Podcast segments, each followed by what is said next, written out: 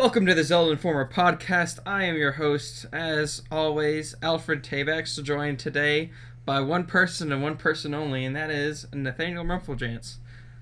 Say hi. Yeah, There we go. I'm excited for this week. and, Although it's not this podcast, why I'm excited. But and if you guys noticed, we had a cool new intro at the very beginning of the video done by the fabulous and fantastic Mr. McIntyre from McIntyre Productions. He's been on the show. and a bunch of his friends. and a bunch of his friends. He's been on the show a bunch of times. Been a great guest. Um, he's a really cool guy. Check out some of his videos. Um, he's great at what he does. So go ahead and uh, just enjoy what he has to do. But after the podcast, because we've got some cool stuff ready for you. Okay, so the first thing that we're going to talk about is, of course, we're going to begin and end with this. Okay, so we're going to talk about the Game Awards, and we just recently learned, like as of like maybe an hour and a half ago, that the Game Awards are going to feature an exclusive look at Breath of the Wild.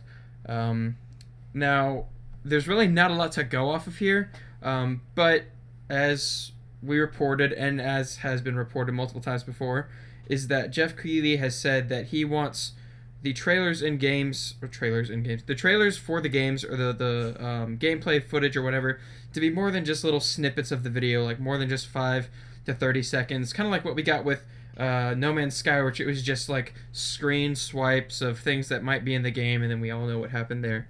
Um, sorry, always taking shots at that game. They did release an update. It does make the game better. bases Yeah, and fixes uh, everything. I mean, hey, there, there's some improvements that are like smaller ones. Be- better than nothing. yeah, it's it's it's not the game we were promised just yet, but it's it's getting there. Um, aside from that, uh, what we're hoping for, or what I'm hoping for, um, is a few things, and we'll just talk about what we're hoping for for this. It's just more of a discussion topic than like, oh, exciting news! Look at all the things that we're gonna see. Um, is what I really want to, what we really want to see. Um, I imagine first off is Switch footage, um, because we've seen six, seven hours of Wii U footage of the game. Now it's time for us to see Switch footage, uh, like native Switch footage. Um, and one of the things that we might get, considering that this is going to be an exclusive uh, preview of the game, is I'm hoping that they're going to give us a release date for the game. Now this may happen, this may not happen based on like you know Nintendo being Nintendo. They might say look forward for more information in January to find out when we're going to release the game. Um, but I'm hoping that they'll at least give us like a, you know, fall or winter 2017 or like, you know, Q1 2017 or something like that, to where we know kind of in a definitive range where it's coming out. Um, other than that, you know, I'm, I'm one of those people that doesn't really want to see too much of the game. Like I want to see how it looks on the Switch, but I don't really want to see like dungeons or anything like that because I don't want that spoiled for me. Um, but wh- what about you, Nate? I'm, I'm just kind of talking to talk here. Total opposite of you. I know, I know you are. Um, according to Nintendo, we've seen like less than one percent of the game. So what's it gonna kill the show off two or three percent more? Um, and if in that two or three percent, it just shows off, you know, like a couple minutes of like a, an area outside of the starting area. Um, preferably an area we haven't really seen a lot of yet. Maybe we've seen like a glimpse of it in the reveal trailer, but we haven't really like seen any gameplay there. Um, and then, you know, I, I'd really like to see. Uh, I'd like to see this trailer do something that we haven't seen so far with the game. Because all we've seen with the game is basically here's a big open world, you can do anything you want in it, have a good day. You mean like a cinematic And if that's all trailer? they show again, it's like, okay, is that all this game is? And we know as Zelda fans that that's not it. There's story, there's towns, there's NPCs, there's things going on, but we haven't seen any of it. We just keep hearing them say, "Oh, it exists," but you know, whatever. Yeah, and I'm, I'm hoping for like a cinematic trailer. Like that was one of the things I mentioned a while back. Like if this is a really story focused Zelda game, then maybe they're gonna show us like actual cutscenes and and like what we talked about last time. Where uh, was it last time or the time? It was the time before. I think no, it was with Bethany was on. Um, where we talked about how they wanted to be up to par with the Hyrule Warrior cutscenes. So I'm hoping that we're gonna see those kind of like visuals and, and movies in Breath of the Wild. Um, and hopefully we're going to see a cinematic trailer at some point. Putting that together, maybe showing us like some some of the cool updated graphics in terms of how the movies work. But um, again, that's, that might just be a pipe dream. That might just be me. Um, All I want to see is them show thing. I, I guess the biggest thing here because uh, Geoff Keighley specifically mentioned like they're gonna have like four or five minutes of Mass Effect Andromeda footage. Um, and he said that's kind of the direction you know they wanted to go. As you said earlier, they don't want to repeat No Man's Sky, where it's too much of a vertical slice, so little of it that over promises and then you know under delivers. I think Geoff Keighley kind of took it personal uh, with what happened with No Man's Sky because he was part of the hype train for that game, um, and he doesn't want that to repeat. He wants the games to get hyped upon their own merit based on uh, a realistic vision of what that game is, and you know, No Man's Sky obviously overpromised. We've we've underhandedly bashed that game so many beat it times in the the past ground. already. Um, but I, I think with this, that tells me we're getting at least three, four, maybe even five minutes of Breath of the Wild here. Whether or not it's just a trailer, whether or not it's like a, you know like an E3 thing where like there's a trailer followed up by like a live on stage demo or something. I have no idea, but I just want whatever they show. Number one, I think we both agree it definitively needs to be Switch footage, and they need to literally state this is Breath of the Wild on the Switch, um, or somewhere. Whether it's a, maybe it's just a logo on the footage, I have no idea. But like, they, it needs to be pretty clear that this is Switch, uh, and I wouldn't even mind. I don't think they would do something like this until the January event. And I wouldn't even mind if at some point in this display of Breath of the Wild, they show like one of those silly video slices that show the differences between the Switch and the Wii U version. Um, just from a visual presentation standpoint. I mean, they, they don't spend a lot of time on it. You know, just even if it's just like a five, six, seven second clip. Like if, if the Switch version definitively looks way better than the Wii U version, that's something they might want to highlight right here when they have the, all the hardcore audience paying attention. Don't they- And like. Did this game isn't held back because of the Switch. Is basically what I, what I hope that message is. Did they do that with Twilight Princess HD and do a side by side video? They did, but again, that's a remake. Yeah, this is a port. I mean, was, I didn't didn't know if that was them or if that was another uh, like channel or, or YouTube. I don't know. It, there was a lot of them. So uh, all I know is is uh, you know this is Nintendo. Nintendo in front of the most hardcore video game audience there is.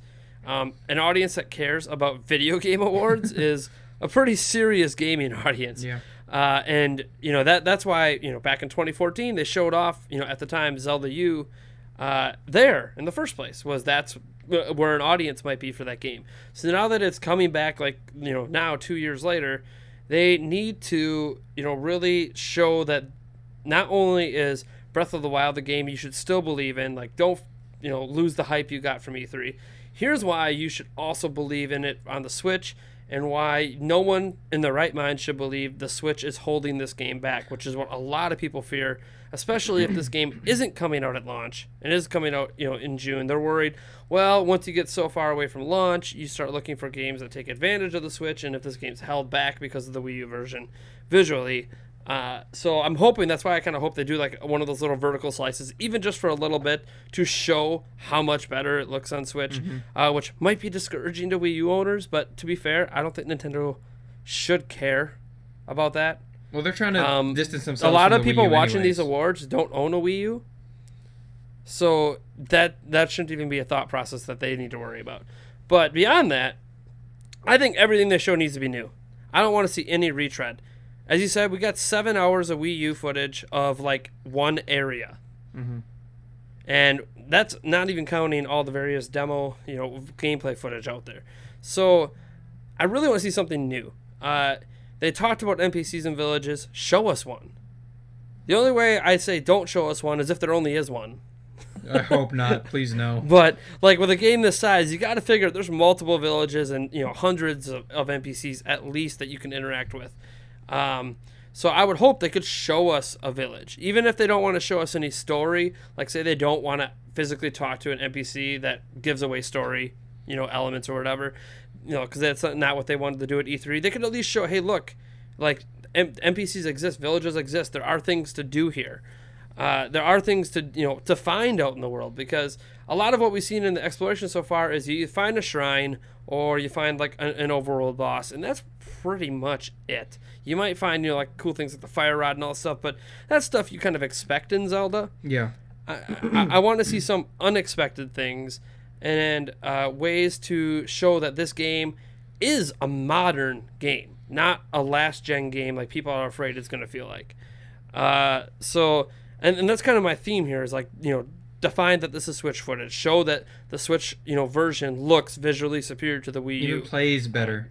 Like that Even plays better, whether it's FPS or I mean, I don't think they're going to do that because they're not going to crap all over the Wii U version. but I could see them just at least showing visually that it's better on the Switch, and then just showing that there's a lot to this game beyond just hey, you can go anywhere and do anything. Mm-hmm. What's the point of going anywhere and doing anything if there's nothing to find? So they need to show village, you know, a village. I would like to see even like just entering a dungeon.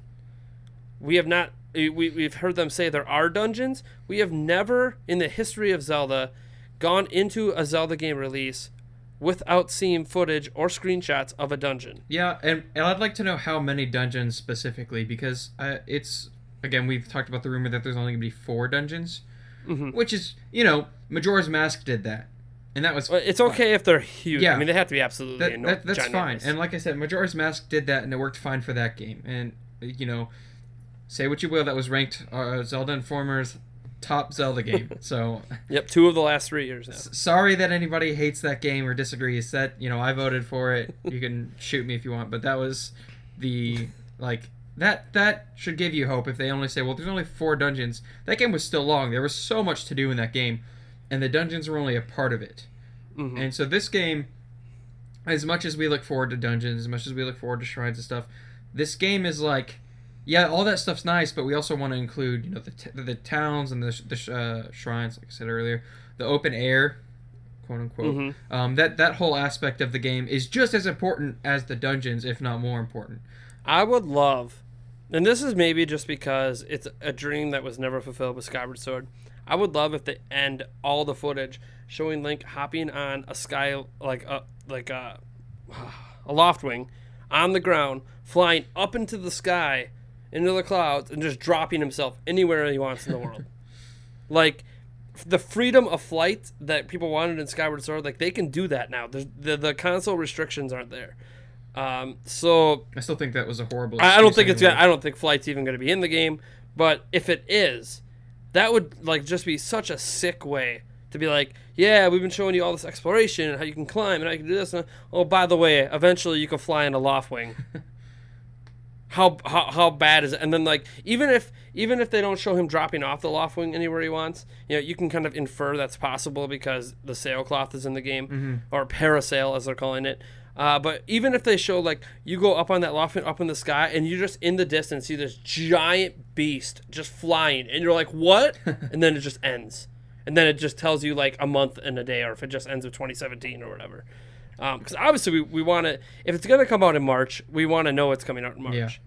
Um, if it's not coming out in March, I would almost like them to hint, at, at least give a little hint, like get the bad news out of the way now. Like summer 2017. Um, you know, if they say summer 2017, or if they say, you know, launch window, tw- you know, 2017 or whatever, where now you know launch window means not launch day. Yeah. Um, Well, we also want to you know, just as Nintendo, they, they should probably make sure at this point, since there are conflicting reviews, that it's going to come out in summer and then it's going to come out in March. They need to go ahead and settle this and say, okay, this is what this is when it's going to come out, like March 2017 or June 2017 or summer 2017. Yeah, and the thing is, if it's coming out in March, like, and Nintendo knows it's coming out in March, they should not shy away from that right now. Yeah. If they have a huge killer like showing for this game, it looks awesome, and somehow they end in that epic finale that I want them to, getting in the Loftwing up the sky, seeing this huge beast that you think you can fight, whether or not you can, I don't know. Nintendo's gonna leave that as a mystery. um, but you, so you go up the sky, you see this big beast, and all of a sudden it flashes on the screen. If it says March 2017, people are gonna flip. Like it's gonna go nuts because everyone is worried this is not making launch. Yeah. So if it is gonna make launch and Nintendo knows it, this is the crowd to tell that to. Hey, look, come check out the Switch on January 12th. But uh, by the way, this game's gonna be there day one. So no matter what happens, like you need to show up and buy the Switch because you're gonna want to play this. We've kind of we kind of already transitioned into the release date, which is another topic Yes. that I had. Again, we're bringing up the release date for uh, Breath of the Wild because Yes. Game UK is uh, apparently advertising Breath of the Wild as a March 2017 release. So, Yes. um, you know, There's that. yeah, and GameStop has plans to advertise the game in Q1. Um, even though, like, so, So- we're getting conflicting reports, and Yeah, it, it, it's weird.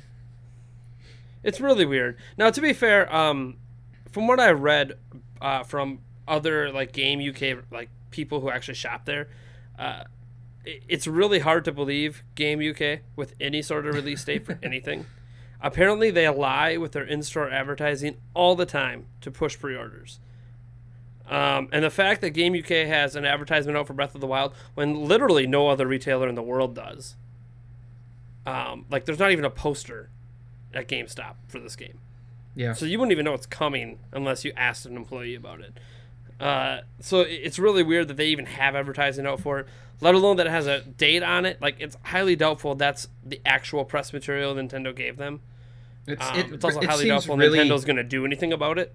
the, their their quote unquote uh, press release or whatever Game UK has put out looks like something made in MS Shop oh, yeah. uh, paint. Um, because like if you look at it, it's like oh, there's a white box around like with the rating pending thing and Mhm. the, the temp box art. So it, it doesn't yeah, look. it, it doesn't look Nintendo quality, Yeah. to be honest. um, Uh, but they do list it on their website as March 2017 as well.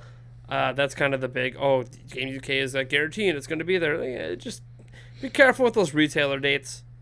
Uh, a lot of retailers have it listed for December 31st, 2017. Some have it listed for June now. Mhm. I think it was, uh, was it Target? I don't remember. remember. There was some retailer out there that, that for a little bit listed the game as June 13th. Um, can't remember which retailer It might have been was. It's not listed like It might have been Yeah. uh, Walmart, one of those two. I don't remember which. one. Yeah, yeah. Well, it, was only for a very short time, and, and someone got a screen cap of it. But they, it's, you know, they, they've taken that down now.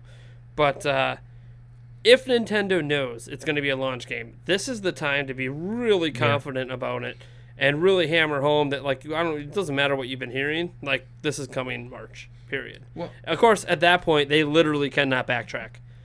Um, they cannot come out in January and be like, "Yeah, we said March, but not really." And here's the here's the thing about this too. Um, this is one of the things. Like again, we mentioned these guys before. Um, I doubt they even listen to us or hear hear us talk. But uh, we talk about kind of funny a lot. Um, and I was listening to one of their game casts, um, one of the most more recent ones, and they talked about uh, how while one of the rumors has also said that Mario, whatever the, the Mario 3D game is going to be a release game. Um, so I'm gonna kind of pose this question to you, Nate. Do you think that it'd be wise to release their Mario, uh, their, whatever their new Mario game is, like the the 3D world, not Mario 3D world, but the Mario in a 3D space, like a huge Mario game alongside their Zelda game as a launch title, or do you think it'd be best to stagger those out? Uh, part of me wants to say it's it's better to stagger them, but again, this all depends what the actual first year lineup is for the system. Mm-hmm. If they've got like twelve massive games hitting uh, next year, which would be you know less, that'd be over one game a month. Yeah. Uh, then they absolutely should launch with Mario and Zelda, especially if they know you know a, a month later, you know, that's when they have Pikmin coming, or a month after that they have Pokemon Stars, and a month after that they have, you know, the the new Smash Bros. or whatever. Like whatever they have lined up. Like if they have such a killer first year lineup, to me, you almost should because I, I know there's the argument over, oh, you really should only have one killer game at launch. Why? Not everyone cares about Breath of the Wild, and Mario is a much bigger franchise than Zelda in terms of popularity. Uh, so you could argue it almost makes sense to delay Zelda for so Mario can have the spotlight, but they're both gonna have like equal spotlight. When you go to pick up a Switch, there's gonna be a giant Mario and giant Breath of the Wild banner. Like you're, if you like Nintendo games, you're gonna grab both day one. Yeah. It's just gonna happen. Um, I don't think Nintendo needs to concern itself, especially if they know the Switch is coming in at a killer price. Like if they know, hey, two fifty, people buy a couple games with it. Like that's that's a good price. That's a good deal. Um, you know, for basically what you could buy the Nintendo Wii U Deluxe version on its own, you could end up having the Switch with Zelda and Mario. Like that's huge. And and I think also what people have to remember is that Breath of the Wild is not exclusive to the Switch That's true. it's also a Wii U game, which means that while it would be a killer game at launch, it's hard for me to be like, man, the killer game at the launch of the Switch is a cross-platform game. so it almost feels like there's actually room for that Mario game to also be there at launch because it would be exclusive. So like you might be able to make the argument at launch, oh, I'll just get Breath of the Wild for Wii U, but you can't get the new, new Mario game for Wii U. Um, Well, also, so yeah, I can kind of see both scenarios. I, I think if it exists at all, like if Mario's coming at launch, I could see why they might purposely delay Zelda mm-hmm. because Zelda's not an exclusive. Uh, but I can also see a world where just release them both. If they're ready to go, what, what, what you can't have too much, too many good games at the launch of a Yeah. console. Um, you know, Mario and ZombiU is kind of like the big combination for the Wii U. Why can't it be Zelda and Mario? Like, no, that's one of I- the things too. Like, I don't know why. you want you want a con- console pusher game to come out as your as your opening Sure. release game. So Mario makes sense. Like that's that's probably one, the most recognizable name in video games. Um, Oh, yeah. easily. It's their mascot. and uh, so like that makes sense to have that as a system seller and if you think about it a lot of people even some of the people that uh, have commented on our facebook page um, we have commented on, on our uh, posts have said that they're probably just going to end up picking up the wii u version at launch like they, they don't know if they're going to get a switch yet so if let's say theoretically if half of the people pay or pick up the wii u version and half the people pick up the switch that means that it's not pushing systems like you- like a Mario game would. Like they're not getting yeah, they're not getting the Switch. you don't have to buy the for- Switch to yeah. play that game. That that's that's kind of like um if you think about any not that this is a cross-platform game, but in a way it is. It's like saying, "Oh, I want Call of Duty specifically for the PlayStation 4, so I'm going to go buy a PlayStation 4 even though I have an Xbox One." It doesn't really make that much sense to a lot of people. To, to us, to hardcore Nintendo fans, we're like, "Of course, I'll go buy a Switch day one, even if it's like a brick that says Switch will be here in two months." Like, probably, uh, probably pr- that'll be my pre-order. Um, but that's that's not for everyone. Not everyone's going to jump on the Sure. Switch bandwagon right away, and they're going to want to play Breath of the Wild ri- right away, um, because there are fans, and we'll get to this topic a little later with the fan topics. There are fans that feel like they've been burned by Nintendo, um, by Oh, for sure. by pushing the release date of Zelda, what was originally Zelda U, way way way further back than than they ever thought it was going to be, um, and they're also burned by the fact that it's now a cross-platform game that the quote-unquote definitive edition with a better graphics and better frame rate is going to be on the Switch, um, and so that you know that doesn't sit well with them. Um, but moving on, and this is this isn't really news, but this is something that I kind of want to just just like think about for a second. So very a few days ago, Majora's Mask released on the Wii U Virtual Console. Um, this is like no surprise. They're they're just gonna keep putting out these games um, on the Virtual Console, but with the Wii U second screen, um, and I know that this is like a you know the Wii U's dying, but do you think Mhm. it would have been a better use or do you think it's okay? Well, two questions. Do you think it would have been a better use to put the 3DS version on the Wii U, or just to, um, or do you think it's even worth it to put Majora's Mask on the Virtual Console for the Wii U in general? Like, do you think anyone's really gonna play it now? Um, do you think it's really gonna be that like, you know, big of a seller on the Virtual Console? Like, that's not really a topic, but I was just kind of thinking about this the other day. Like, when it came out, I was like, okay, but you know, not that I, again, I love Majora's Mask, but like, who really cares that it's on the Wii U Virtual Console now? Um, I mean, the Wii U is dying out, so it's easy to argue uh, that adding anything to the virtual library really isn't worthwhile. Uh, but at the same time, it doesn't cost Nintendo anything to really do it, Mm-hmm. And they might get some sales, and people might be hoping, like the Wii, that you could transfer these these sales to the to the Switch in, in some form. Uh, we have no idea if that's going to happen. Hopefully, we find out that news in January. But uh, I I think I mean like like you said, you know, bringing the 3DS version over. I, I don't really think that that matters to be honest. Yeah. Uh, the 3DS version isn't in HD. Uh, it would have to be remastered again to even make it look good on uh, on a home console. And on top of that, this is the virtual console, so it's supposed to be the classic games as you remember them. That's true. Um, and Majora's Mask 3D isn't as you remember Majora's Mask. Uh, it was actually funny because I, I was reading a comment on Facebook today about uh, a post that, that we made the other day about uh, how what is it, Hyrule Field being remade in Unreal Engine 4, which is like the third different version of this we've had posted out there. And the comments like, I don't really like that this version uh, in Unreal Engine 4 looks so glum and like, you know, looks so dark. And I'm like, well, here is the original trailer for Ocarina of Time, like the, the actual opening for the original game. It's dark, it's glum. In fact, the whole game feels that way. Mm-hmm. And some of that was because the N64 did have kind of an issue where like all like all games basically got a little washed a little bit, uh, so it made things appear darker than they were meant to be. So some of that isn't necessarily maybe what the game intended, but that's what the game felt like. So, it, it, you know, I, I, look at it like with Majora's Mask, it's all bright and everything on the 3DS, mm-hmm. just like Ocarina of Time 3D is. Which maybe that's what the original vision vision for the game is, but that's not what me as a player experienced back in 2000. So uh, I, I like that it's the original version. I hate that for some reason they released it and people who have it on their console already aren't getting the two dollar thing. Yeah, that's that sucks. Discount, like that yeah. should never happen. They, they should never release a game of Virtual Console without testing out how well it works with that discount system. Um, to me, that's just a massive oversight. I don't know how that got out of testing to go live. Um, at the same time, the Wii U Virtual Console has been extremely disappointing.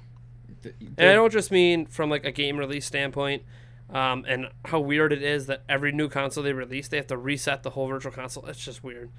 Uh, which I understand why because they keep changing architecture, yeah. but they really need to streamline that more. And hopefully, the Switch is the beginning of, of them doing that. Hopefully. Hopefully.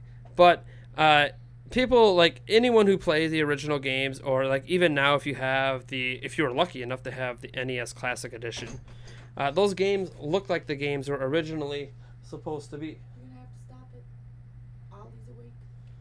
Okay, I will be right back. Apparently, I have to come back. Okay. Train of thought.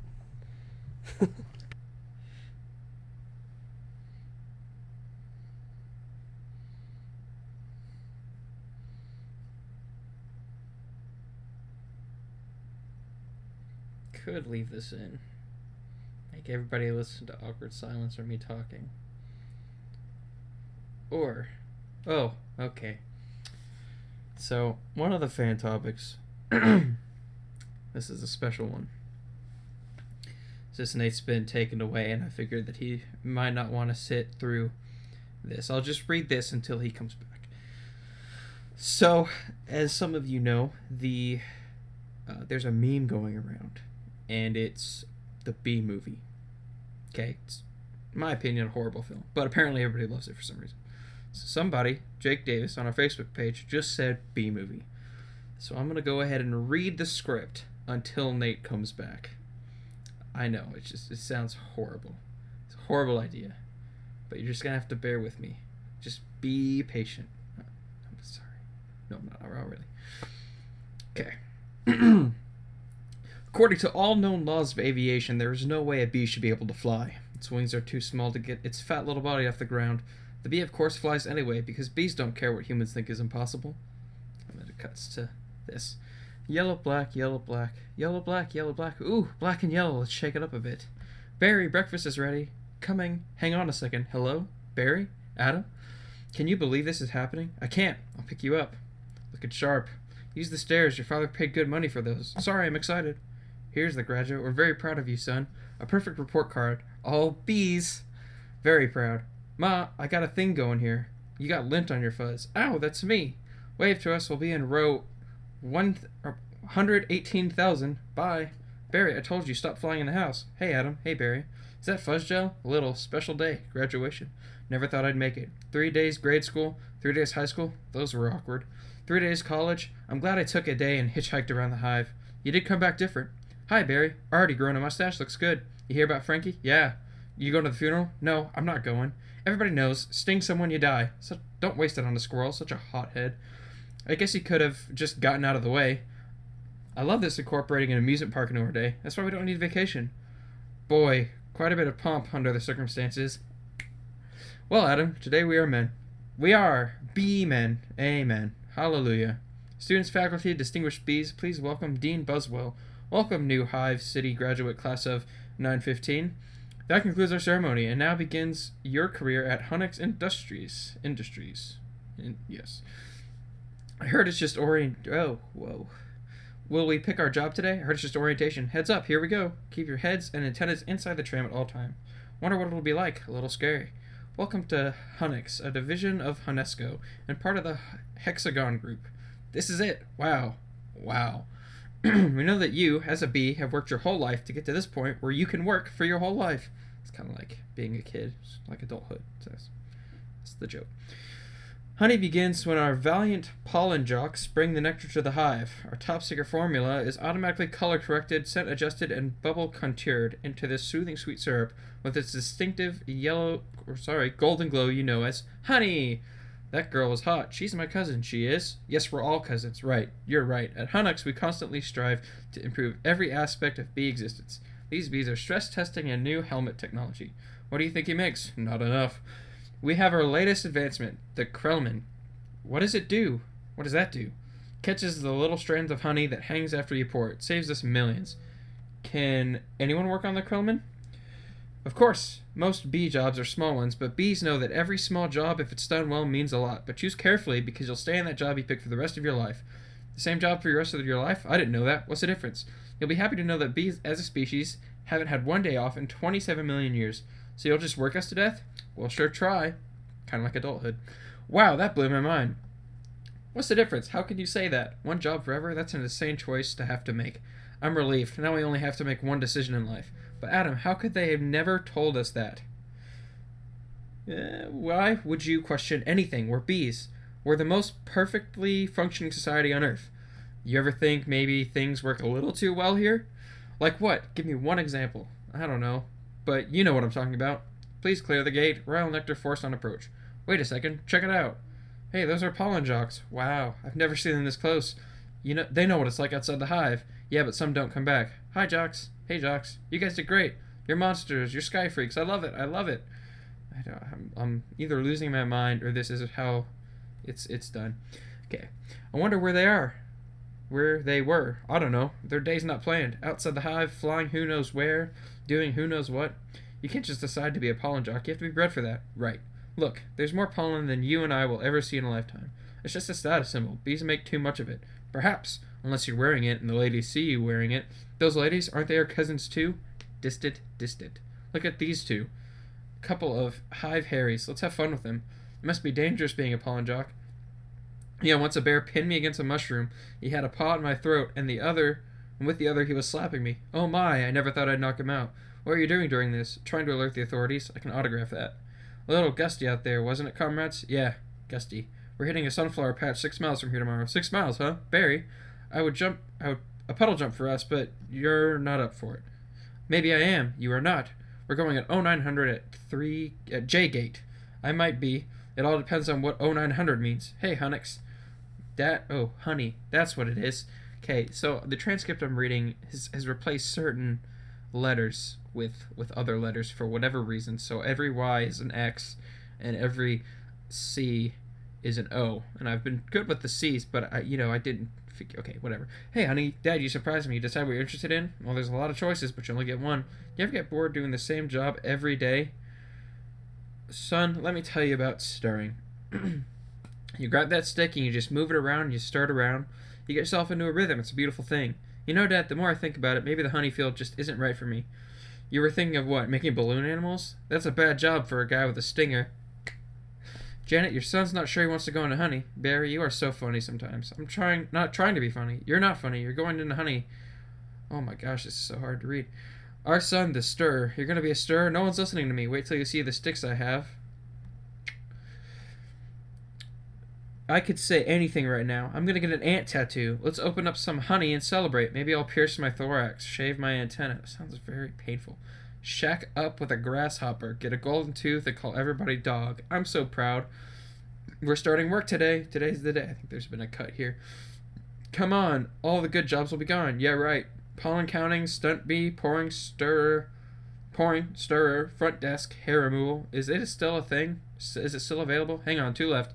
One of them's yours. Congratulations, step to the side. What'd you get? Taking crud out. Stellar. Wow. Couple of newbies. Yes, sir. First day. We are ready. Make your choice. You want to go first? No, you go.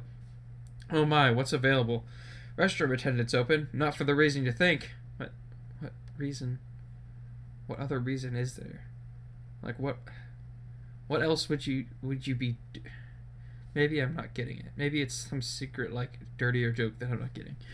Any chance of getting the the Kremlin? I think that's supposed to be Kremlin, but I'm not sure. Sure, you're on. I'm sorry. The that Kremlin Kremlin just closed out. Wax monkeys always open. It just opened up again. What happened? A bee died. Makes an opening. See, he's dead. Another one. Dead. Dead. Deadified. Two more dead. Dead from the neck up. Dead from the neck down. That's life. Oh, this is so hard. Heating, cooling, stumpy, pour, stir, humming. Inspector number seven, lint coordinator, strike supervisor, mite wrangler. Barry, what sh- do you think I should do? Barry? Barry! Alright, we've got the sunflower patch at quadrant nine. What happened to you? Where are you? I'm going out. Out where? Out there. Oh no! I have to go before I go to work for the rest of my life. You're gonna die. You crazy? Hello. Another call coming in. If anyone's feeling brave, there's a Korean deli on 83rd that gets the roses today. Hey guys, look at that. Isn't that the kid we saw yesterday? Hold it, son. Flight deck's restricted. It's okay, Lou. We're gonna take him up. Really? Feeling lucky, are you? Sign here, here. Just initial that. Thank you. Okay. We got a rain advisory today, and as you all know, bees cannot fly in rain, so be careful. As always, watch your brooms. Watch for brooms honey, hockey sticks, dogs, birds, bears, and bats. Also got a couple of reports of root beer being poured on us. Murphy's in the home because of it, babbling like a cicada. That's awful. And a reminder for you rookies: B law number one: absolutely no talking to humans. So we're going under the assumption here that bees could talk. Okay, that's what this whole movie's about. It's that bees, bees could talk. They're influencing human politics. So you're they're, they're telling me that they can actually communicate with humans, and then we're not just hearing them speak like if we're watching the dubbed version of the Passion of the Christ. This is they're they're actually they're, they're talking English. Okay, so all right, launch positions. Buzz, buzz, buzz, buzz, buzz, buzz, buzz, buzz, buzz, buzz, buzz, buzz, buzz. Black and yellow. Hello, you ready for this hot shot? Oh, okay. Think. Oh no, I don't know. Yeah, yeah, bring it on. Wind check. Antenna check. Nectar pack. Check. Wings check. Stinger check. Scared out of my shorts. Check. Okay, ladies, let's move it out. Pound those petunias, you striped stem suckers. That's mean. All of you, drain those flowers. Wow, I'm out. I can't believe I'm out. So blue. I feel so fast free. Box kite. Wow, flowers. This is. These. Hey, I'm back. it, Nate, you've missed me. I've been reading the B movie script the entire time Oh my gosh. because one of our one of our audience members, one of our Facebook people, just said the B movie for the comments. So I got pretty far in, maybe about mm, two tenths of a way into the script. So uh, that might go up, that might not go up, but we'll see.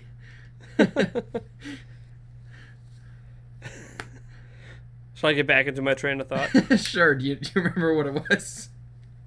yes. Okay. Um, so, yeah.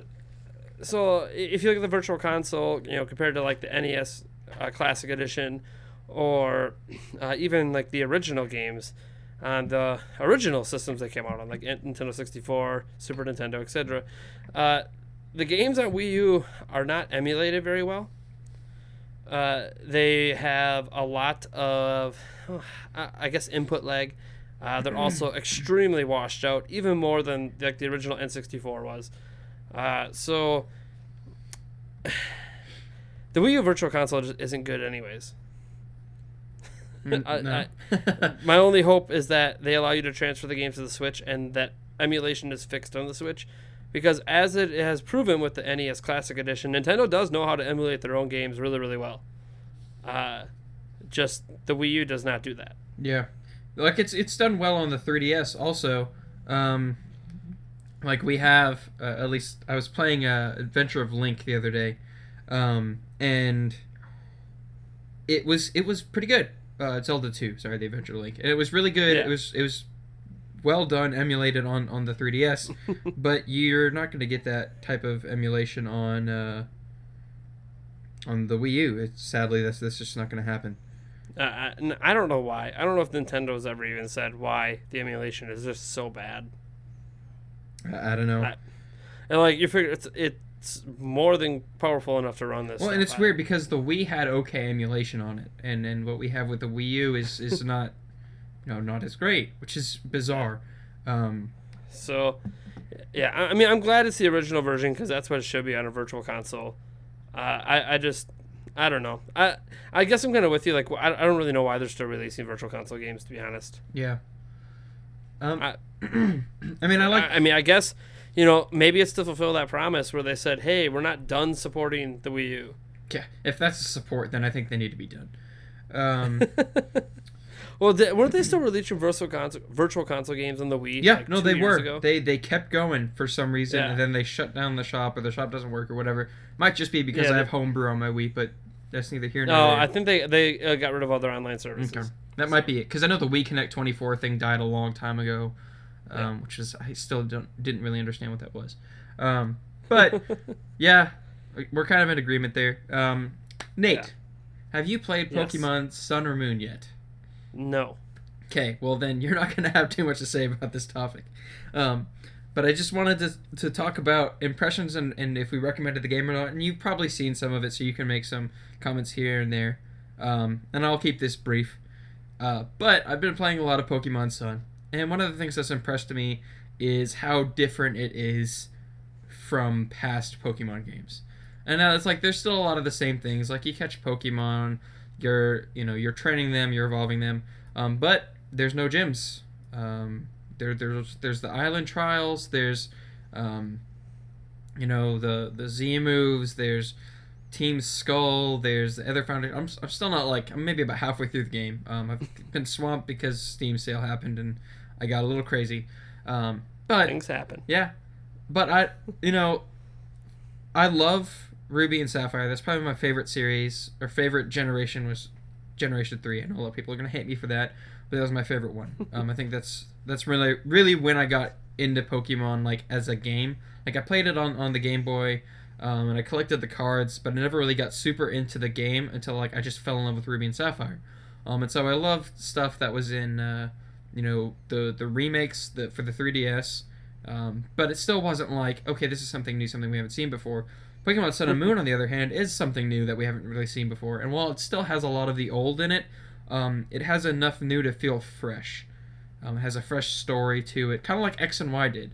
Um, while there was still like the, you know, evil team that had whatever world domination plans, there was still like a story about a guy and his Pokemon, um, and then the war and all that stuff. So, um, if you're if you're still looking for a game this holiday to play on your 3DS and to still to buy something for that console or the handheld, then go get Pokemon Sun and Moon. Um, it's a great game. I can't recommend it enough. Uh, you know, we're not paid to say this. I'm just saying that I really liked the game. If Nintendo gave me money to say it, I, you know, I'd still say it. Um, but they're they're not going to contact us on that. So, from there, we're going to go to our fan topics. And you guys already heard the B movie one. Um, I'm hoping that I decided to keep that in there, depending on how long it took. I think it was about five, ten minutes, maybe. Um, Something like that. Yeah, however long it took me to put my kids back to bed. yeah, that we had the whole, we had the first maybe two two tenths of the B movie there. Okay, so fan topics. All these come from Facebook. Uh, our first one is actually a pretty good one. Uh, so this is more of a an abstract one. It's not really a question, just a topic. So Kendra Moat says there's so much talk about the games themselves. Maybe focus on the interpersonal relationships between characters. You could discuss how in-game relationships and the stories from previous games could be used to make a Zelda franchise worthy movie. It's a pretty abstract idea, but I think a lot of Legend of Zelda fans not only enjoy the character development that is commonplace in the games, but can relate to the series more through it. So basically, not f- I guess this is in response to our our uh, movie like movie idea. Um, Mhm.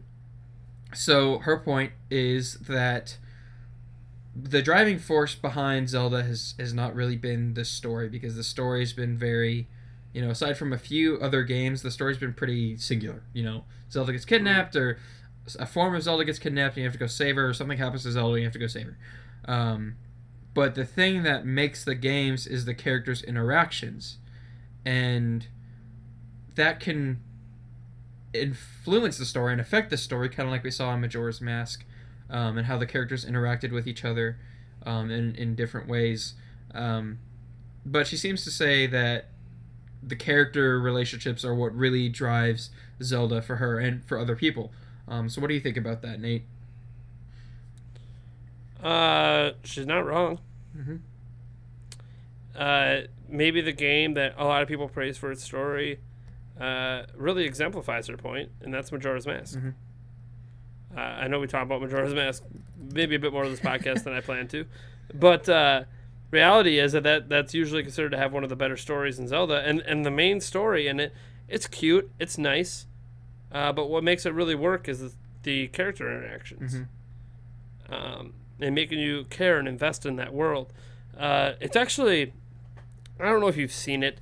Uh, there's there's a new TV series out called Westworld. I've heard about it. I haven't on seen it yet. HBO. Um, I just started watching it. You know, I think it's like eight or nine episodes in now, and I'm I'm on episode three.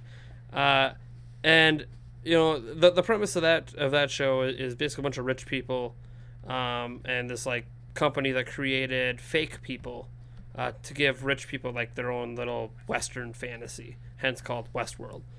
Um, and these fake people, you know, they're, they're not real people, but like they start remembering things and having like people like emotions and stuff, and uh, they get all that through character interactions, and like you know interacting with the rich people that pay to come, you know, ha- have fun in this world, um, you know, or or even sometimes they get it from interactions with you know other fake characters, and I- kind of look at Zelda's story kind of in the same way where what makes you really invest in the world are the characters. And it, it, it's really weird saying that because this is a game where the story usually doesn't give you a lot to go off of.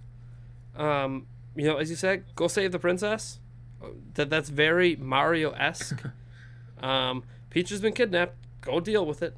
Uh, there's not a lot of driving force necessarily with that initial story especially like you know, in Ocarina of Time, you know, Zelda's taken away or running away with Impa, uh, with Ganondorf chasing her. But up to that point, you really have no reason to give a hoot about Zelda.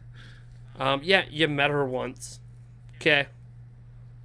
Th- th- there's nothing even about that encounter that makes you be all, yeah, I should really, really, really care about this character. Uh, Not really. Uh, she kind of tells you that maybe you're important, but okay. So did the Great Deku Tree, and I cared way more about him than I did her. uh, and he was dead by that point in the game. kinda. Kind, I'm sorry, kind of dead. Uh, Mostly dead. so it, yeah, it, it- it's one of those things where uh, Zelda doesn't really necessarily have like this lot of individual drive usually associated. Uh, maybe the Wind Waker did it best, uh, by kind kind of by a default drive because the very first character you meet in the Wind Waker is your sister, Mhm. and she's the one that gets kidnapped. So that's kind of your drive. Uh, is because you want to go save her. Like this is the very first character you met in the entire game. Well, she matters. and you She's your sister. a- and you know, and you know right away, like you're introduced right away. that This is your biological sister. Like you, you know, you're the big brother, and your grandma is old and can't do anything about the fact she was captured. So like, it's kind of on you to go do something, um, and it really makes you care. So that that's kind of a unique situation. But again, a character interaction is what made me care about that. Um, so I, I, I kind of agree with her, and, and I think if uh, Zelda, like a Zelda movie or a Zelda, you know, even like a TV show, is ever going to take off as a real thing, like I still believe it needs to be its own original concept and all that, but it's going to be how they handle character interactions. Because like that's how like even Westworld or Game of Thrones, like these big production HBO shows, they work because of character interaction. Yeah, and I'd equate that And- too. Like, um, say what you will about this season, because I haven't actually watched the past two episodes, but The Walking Dead is mostly about how the characters interact.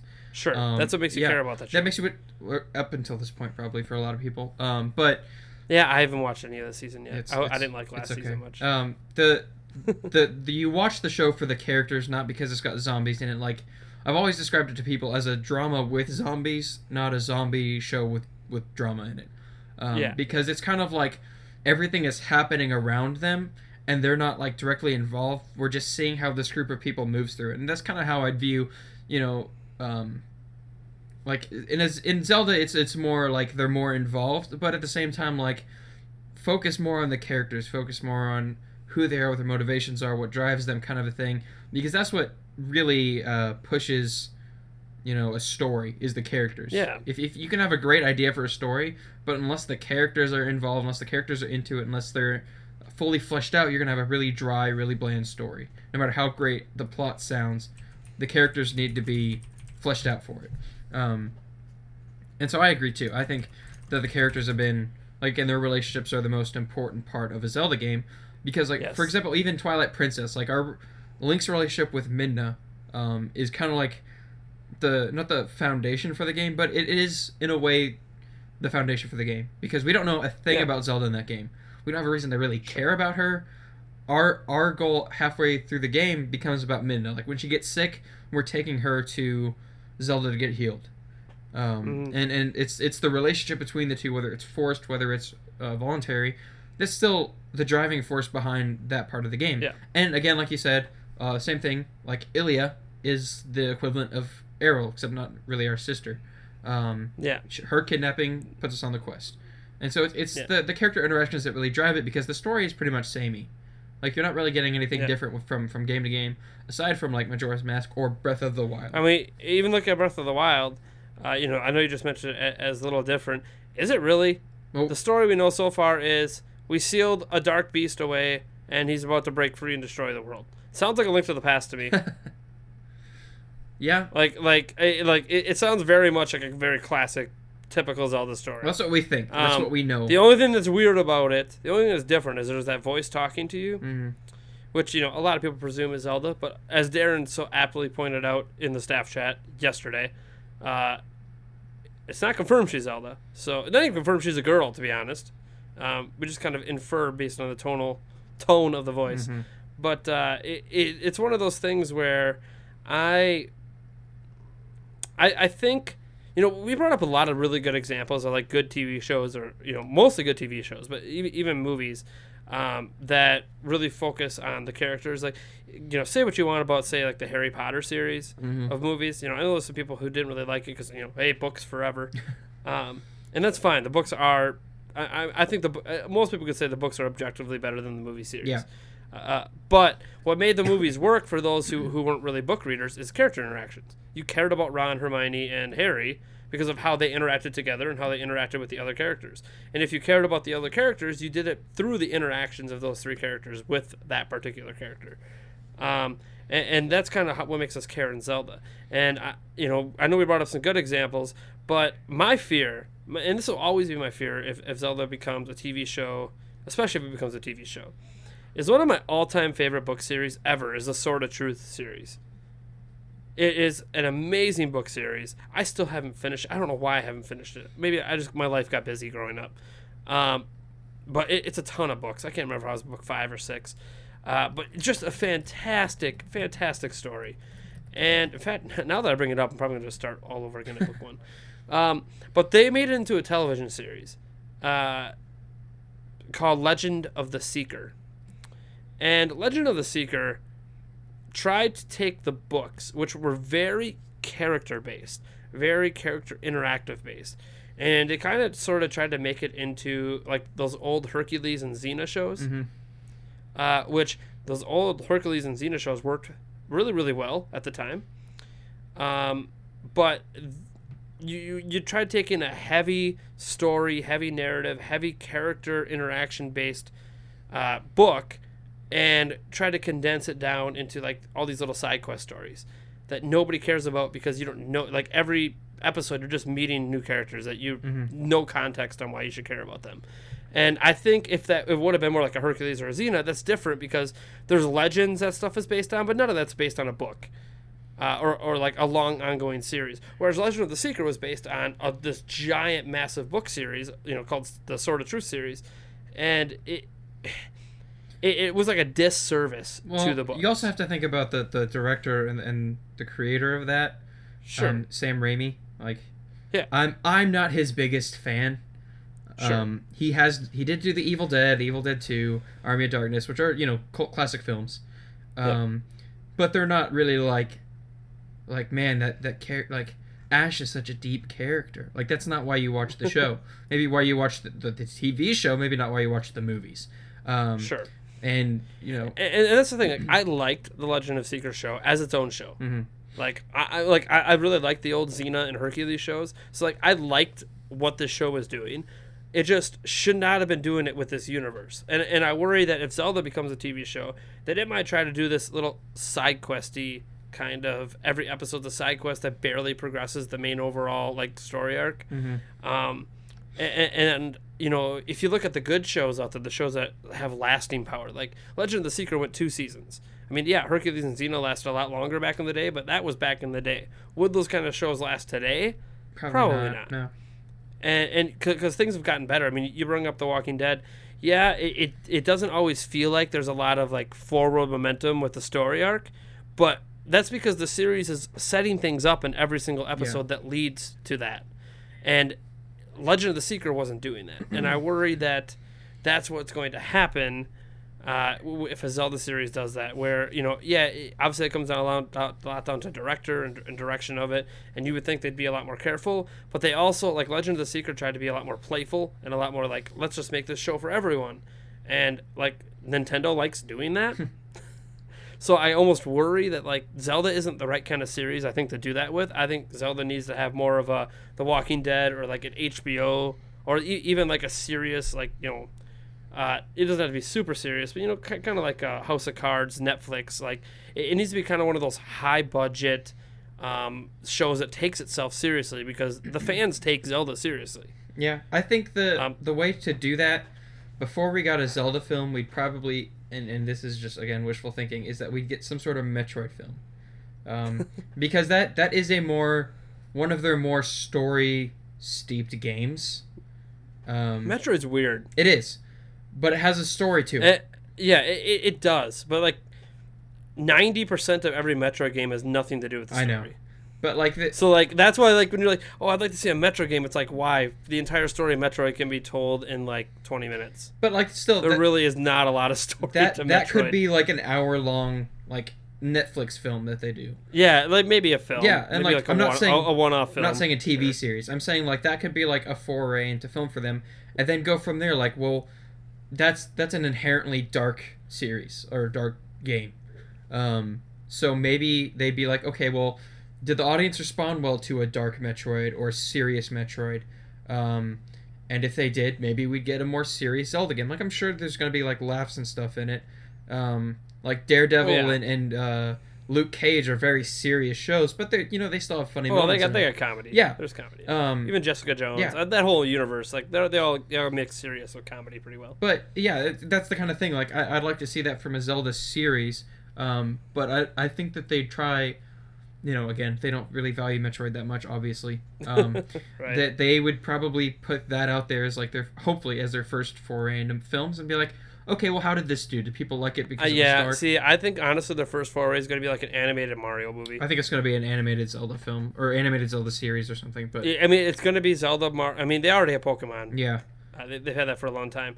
But like, I think if if they're going to do a movie or anything at all, it's going to be one. It has to be an IP that has a big enough fan base that they can guarantee sellouts day one. hmm Um, Zelda and Mario are kind of it. Like I want to say, you know, oh, Fire Emblem has a big audience. That's like, yeah, It's- that's a niche it audience. It still feels it still feels niche. yeah, Um, and uh, you know that's the thing. like, A lot of Nintendo's IPs are actually pretty niche. Metroid itself is niche. Yeah. It, the number one game would like uh, the most sold game ever was like 4.2 million units, and that was Metroid Prime, and that would be considered very bad sales for Breath of the Wild if that if that's like what Breath of the Wild sold. So. Like just the expectations and the audience size just isn't really there for Metroid. I think to pull off a film is like a, a first go to, uh, but like an animated Zelda, you know, an, an animated Mario, which you know they they used to have like the, the Super Mario Super Show back in the day. Oh, boy. But like you know, trying to you know, I know there's not a lot of story. Like Zelda makes more sense to to become a movie, I think, than Mario Well, does. yeah. Uh, Mario's also more popular. And as they kind of proved with those Pikmin shorts, you don't really need to have a lot of story to make something entertaining. Well, and, and say what you will about it, Sonic Boom the show is actually kind of good. It is it, not kind of it, it's legit. It, it is good. It has genuinely funny here's the thing. moments in it. I, I thought I thought it was gonna be bad, but I, maybe I'm just bad. I liked the old Sonic cartoon. Oh, I did too. Which one? I thought it was uh, like a very good cartoon. like the with Jaleel White. Okay, well they all have Yeah. Jaleel White, but um, like I liked Sonic Gotta- Underground. I Gotta get liked, those chili dogs. yeah, I liked Sonic Underground. I liked the the original Sonic show. Like those were good, but also like Sonic Boom. It, okay. We'll put it this way: it's not like Teen Titans Go. It's not a train wreck. um, that's an awful Yeah. show in every way. It's it's good, and as much as people like that, that kind of thing would function for a Mario show. I feel like they could pull off a Mario show in the Sonic Boom style, where it's like, a week by week type of thing. Like there's no overarch. There could be an overarching story, but it could be very loose. Yeah, Um, see, that, so again, like what Legend of the Secret did, I think works for an animated Mario show hmm because there really doesn't have to be an overarching like. Here's the, a general story where it, we know an end is coming. Like you're gonna know the trope is always gonna be, oh, Peach got kidnapped again, Yeah. or you know, like like you always know like it'll become a trope in that of itself. Kind of kind of like uh, like they tried to do with the Zelda show with "Excuse Me, Princess." Yeah. Um, it, it just didn't work. it worked years But, uh, later. It's yeah, popular right. now. Yeah, so yeah, I, I could see that you know Mario working more as a TV show than a movie, and Zelda I think makes a lot more sense as like a movie series. Although I think it can work as a TV show, especially as I said, the Netflix HBO style where un- no commercials. Each episode literally is an hour. Um, because I think you know it, it would have to be heavy character and story Yeah. interactions, and I don't know. I, I feel like we've had this whole conversation before because we were, you know, casting Yeah. a movie and we had to kind of decide what kind of movie did we want it to be. Um, Okay. Well, we're gonna hit on one more topic, then we're gonna get into our final thing. Oh boy. Um, this topic comes from John McCann. It says as Zelda Uh-oh. continues to make the push forward in the modern age of gaming, how does the sense of wonder and the mystery compare to other adventure RPG titles such as Skyrim and The Witcher? On top of that, how is it that the essence of Zelda has never been able to be truly replicated? It's tough to talk about a game as like Zelda because it really is one of a kind. Um, and I, I think most of that, like a lot of that, has to do with what we just talked about in terms of character. Um, and this is one of my things with with a lot of early Nintendo games is that a lot of the games had character. They had characters, but a lot of those characters had character. Like there was specific things about them, like that you would recognize. Um, there's specific things about them that are just I, yeah, no, to, to touch on that point, because, you know, it's easy to argue that a lot of Nintendo's new IPs over the years haven't had, like, that kind of magic. Um, except for Splatoon. no. I know. I, I'm, I'm not saying. I don't know how Splatoon, yeah, I don't know how Splatoon did it. Because, like, your actual character that you are really doesn't matter. Well, it's not necessarily that. It's like the mannerisms of the character and how they act Yeah. and what they do and how they look. yeah. And that's one of the things. Like you'll hear me if anybody brings this up at any point, I will rant on it forever. But that's my problem with Luigi's Mansion to Dark Moon. Luigi's Mansion, each ghost had its own character. Like the the portrait ghosts, they were different. They had things that they talked about. They looked different. They had different ways of acting and going about what they did. Whereas Luigi's Mansion Dark Moon, all, all of the ghosts are pretty much the same. Um, there really wasn't a lot of like there was character in them, but it was like one character. Like they were all like pretty much the exact same type of ghost. Um, and that was what was missing for me was like those portrait ghosts and those characters. Um, mean, even like uh, you brought up Splatoon, characters don't have to talk to have have that like character about it that that makes it memorable. Like uh, Well, plus, like, there are side characters in there. I mean, you can't forget the news crew. yeah, and and even like in- like they have very um, specific personalities and looks um, that especially when you're in Japan like you instantly recognize they have billboards of that stuff Yeah. everywhere And the thing is, like, there's a reason why when we saw in the Breath of the Wild footage the Koroks come back, why we got excited for that, is because they're characters that we recognize as as being playful and and, and having something that's familiar to us. Um, and it's almost meaningful yeah, it's meaningful, and that's one of the things that a lot of these games don't have. Is you know you go from uh, Fallout to Fallout Two to Fallout Three to Fallout Four, and like yeah, there's the Brotherhood of Steel and stuff, but you're never like, oh yay, I'm so excited to see the Brotherhood of Steel. It's just like it's something that you get used to, and it's something that's recurring, but it, it doesn't have like that kind of magic to it. And I can't really speak on behalf of The Witcher because I've only played parts of The Witcher Three. Um, but I don't know if there's again, there's probably not that same type of magic where you see those characters and instantly you're like, oh my gosh, I'm so excited that they're back, kind of a thing. Um, uh, there is in The Witcher there is, okay, yeah the, the Witcher 1 2 and 3 has a lot of continuity between the characters um, that like there's characters that pop up in Witcher 3 that you haven't even seen since Witcher 1 and you just get like pumped that they Okay. somehow found their way back into the story and that's Um, that, that's what I'm talking about. Like that kind of yeah. stuff is what makes Zelda like, is makes part of what makes it so special is that there's those characters that we Sure. remember. Um, because like we were talking about, like you don't remember Zelda like, man, that story really resonated with me, like deep inside, like him rescuing the princess helped me defeat my inner demons because I am the princess and I need rescuing. It's not like you, Mhm. you don't. It's not you don't identify with that like that. You're like, oh well, this character, like, um, gosh, what was his name? The guy that was always trying to work out in Skyward Sword, that was trying to like be better, like that kind of a character, like something, someone with that memorable of of a presence, Um, and that So memorable, you don't remember his name. yeah, you know, I remember what he looks like. Um, but uh, it, He's the Biff Tannen of Zelda. if if you know what I'm talking about, like he like that kind of a thing, like the characters, the the characterization of the characters are what really makes the game special, um, and how they act. Like even even Ganondorf himself, like the the pure evil type, like that's that's that's memorable. That's like it's it's awesome to see. It's awesome to hear. Um, I mean, I don't really know if I'm explaining this well. Like like you said, it's it's really tough to talk about a game as like Zelda because it, it really is one of a kind. There's really not a lot of words you could say like to describe what really makes it special. I mean, you can always say it's Nintendo. Nintendo has that special brand of magic that they do That with every Nintendo game. magic. Yeah. Yeah. Um.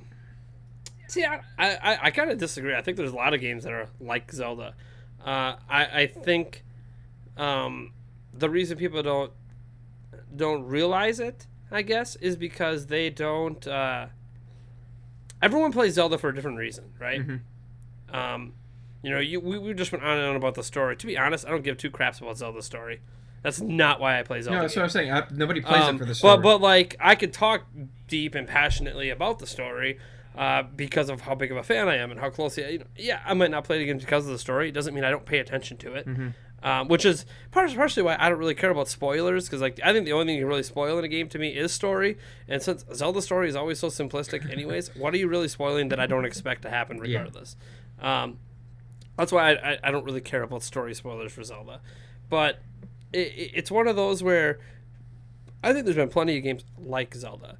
Uh, it's just those games uh, more define who they are uh, targeting per se. Nintendo tries to take Zelda and literally make it target everyone. And arguably, that's been one of the biggest cruxes of the series, is they're trying to please too many people at once, and they end up not pleasing anybody very well. Uh, and you know that you can say what you want. Like I love Skyward Sword, but t- there's so many people that hate Skyward Sword. yeah. And it, they tried to make that game appeal to literally everyone who bought a Wii. um, and that's just a bad. Like you can't blue ocean Zelda, but that's what they tried to do. And you can argue that's what they've been trying to do for a long time. Um, I mean, they blue and ocean Wind Waker.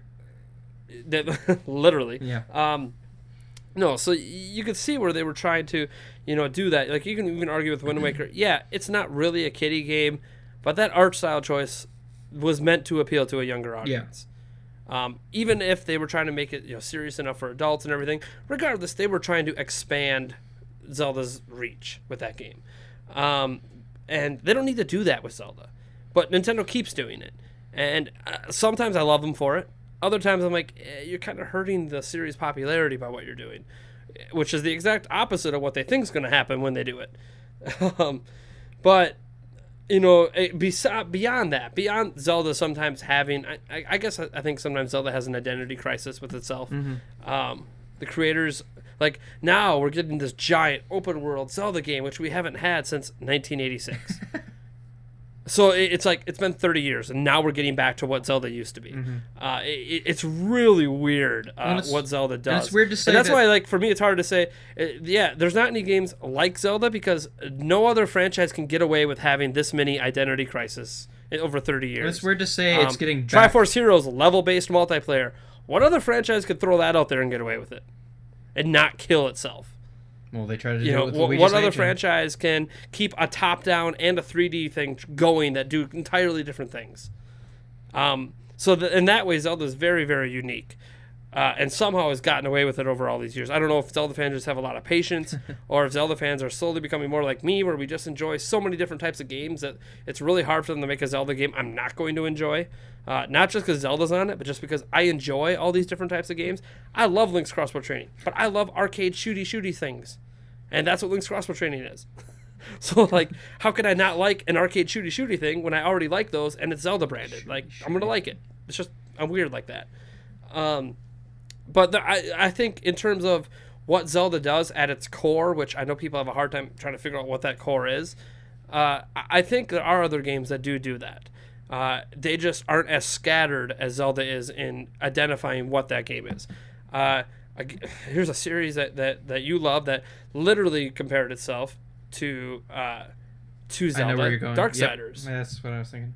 That game is it's literally like structure point for structure point a Zelda game. Well, But they do enough different things with it to create kind of their own vibe and they very much know what that game is and they continue that in the Darksiders 2. And if a Darksiders 3 ever happens, it's going to continue that in the Darksiders 3.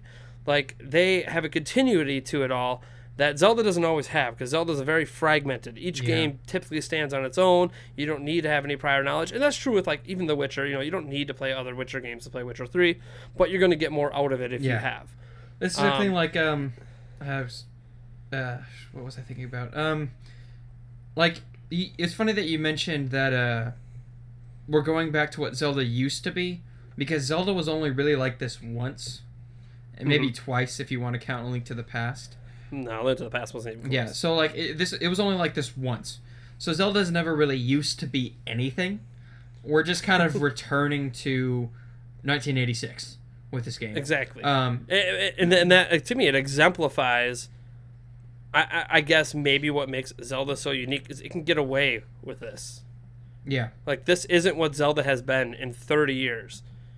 And now it's that again and everyone's excited for it and it's like maybe that's what it should i mean some people think maybe this is what zelda should have been the whole time. Um, you know it could have been literally the skyrim of open world games and just be the definition of open world. Mhm. but uh, that's not the direction the series went in so. Yeah. I mean, it's I, I don't really disagree with you on any of that. I know it's kind of boring that I don't disagree. Yeah, I know. Um, well, eh, you know, and just like other examples, like a lot of people think Dark Souls is what Zelda would have been if it would have stayed with what Zelda 1 established. And I could see that. You play Dark Souls, it has a very Zelda 1 like feel Yeah. to it. And you could argue that's a Zelda like game, even though it feels like the polar opposite of what is it's difficult at for starters, which Zelda games usually aren't. Uh, but you know, it, it's just it- it's a very Zelda esque experience if you play the very first game. Or you know, you could even look at like Shovel Knight. That's a very Zelda 2 like experience. Like there are Zelda like games out there in different skins. It's just those games and those series know what they are and they stick to it. What makes Zelda, I guess, uh, quote unquote special. I just air quoted. I hate air quotes. is uh is the fact that it's gotten away with not really defining exactly what it is over 30 years. Is it a multiplayer game? Is it uh, you know a single player game that's heavily story based? Is it a, a top down game? Is it linear? Is it open world? You know, there are all these different words you can use to describe Zelda because Zelda changes what it is with every single release. And their excuse Uh, for that is that it's a legend and legends change as they get passed down. Which, uh, but this is all gameplay. So no, I know, I know. I'm just saying like Yeah. that's that's that's their excuse for that. It's a bad excuse. Um, it's a bad excuse. But yeah, like I, I'd say like we've talked about uh, the, when the Dark Souls creator said that it's not uh, a fair comparison. Mhm. Um, but I think it kind of is because Well, I, I think he was just trying to say, like, out of respect for Zelda, we should not be comparing Yeah. to Zelda.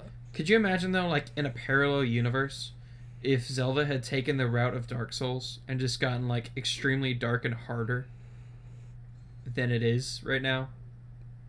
Yeah, what about it? Like, could you just imagine that like universe? Like it Yep. That'd be an interesting interesting place to live in because i think zelda'd be a lot different than it is now i don't even know i don't know if it'd be a household name though and i think that's the thing is that um like I think it would have been a household name uh, for totally different reasons. Like, if you look at the series, right? Zelda 1 was really, really popular. yes Zelda 2, for very obvious reasons, even though I love it, was not was not as popular. A Link to the Past was even less popular than Zelda 2. Like everyone's like, "Oh, Link to the Past is this big pinnacle." It actually undersold the previous two games. So, like the series was losing popularity. It, it kept changing what the you know, like A Link to the Past. Oh, that's a return to what the first game is. Kind of. not really It, it got. Ri- it's not truly open world. Um, but I mean, it kind of sort of is. Like it, it, it really wasn't what the first game was. So yeah, people loved it, but again, that was you know a, a downtrend in the series. Uh, you know, Link's Awakening did okay, but again, first Zelda game on a handheld. I ga- pretty much every first game in a series on the Game Boy did really really well back then, and then. Ocarina of Time came out, which redefined again, you know, what people expected of the series, and then overtook Zelda One as the number one selling Zelda game. And then if you look at sales, outside of Twilight Princess, it's kind of been on decline again ever since.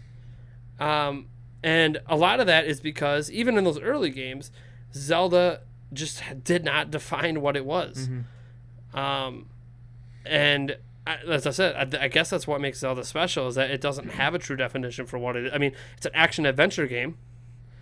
Outside of that, like Well, pure genre definition, I think one of the things and even you- then it dabbles into RPG now at times. Well, you mentioned that that it tries to apply to or uh, appeal to everyone, and that's one of its downsides. But I also think that's one of its benefits because I know that as a kid, if Zelda was a rated R or rated R, rated M Dark Souls esque game, I probably wouldn't have been able to play it. Like I wouldn't have been into Zelda as a kid because I yeah, but if you look at today, the, the most popular game games among kid, kids No, besides like Minecraft are rated I, are like I know. M I, games. I'm, I'm just saying, like, as a kid back in the 90s or back in the 80s when this, like, back when age ratings mattered to parents, I don't know if age ratings ever matter. I mean, they, they did to most people that I knew. Um, but still, like, Okay. there's a lot of people that, like, I'm, of course, I'm in the Bible Belt of Texas, so, you know, Yeah, yeah. I was I'm, gonna I'm in my own of- little bubble here. You Um, got a little little religion bubble there. help me. Get me out Video of here. games of the devil. um, I'm a libertarian trapped in a Republican state. Um, Oh my god. but it's it's kind of like that. I, I don't know if it would have been as pop. Like I don't know if that's something that like you know parents would have played with their kids or kids would have played with their parents if it wasn't you know based around like you know it, it's it's still dark. Ocarina of Time was dark, but it was still like this is still kind of a game for kids. Um, and so it is its downfall because it holds it back, but it also spreads its appeal, which it's it's a good thing and a bad thing. Like the, it's again, it's not to yeah. Well, as I said, um, the the the problem with like the game spreading its appeal is that it usually doesn't work. yeah, no, it doesn't. It when you try to Um, it actually fractured the fan base even more, uh, which, uh, like if you look at Breath of the Wild, right? I don't look at Breath of the Wild as a game that's trying to appeal to everyone. It certainly didn't feel like that when I played the demo. Well, it's not because a lot of people are upset with the way that it's going. They say it's too yeah, western. Like this feels like a game that is appealing one to gamers who are heavily experienced in games Mhm. because you need to be if you're going to get good at this game.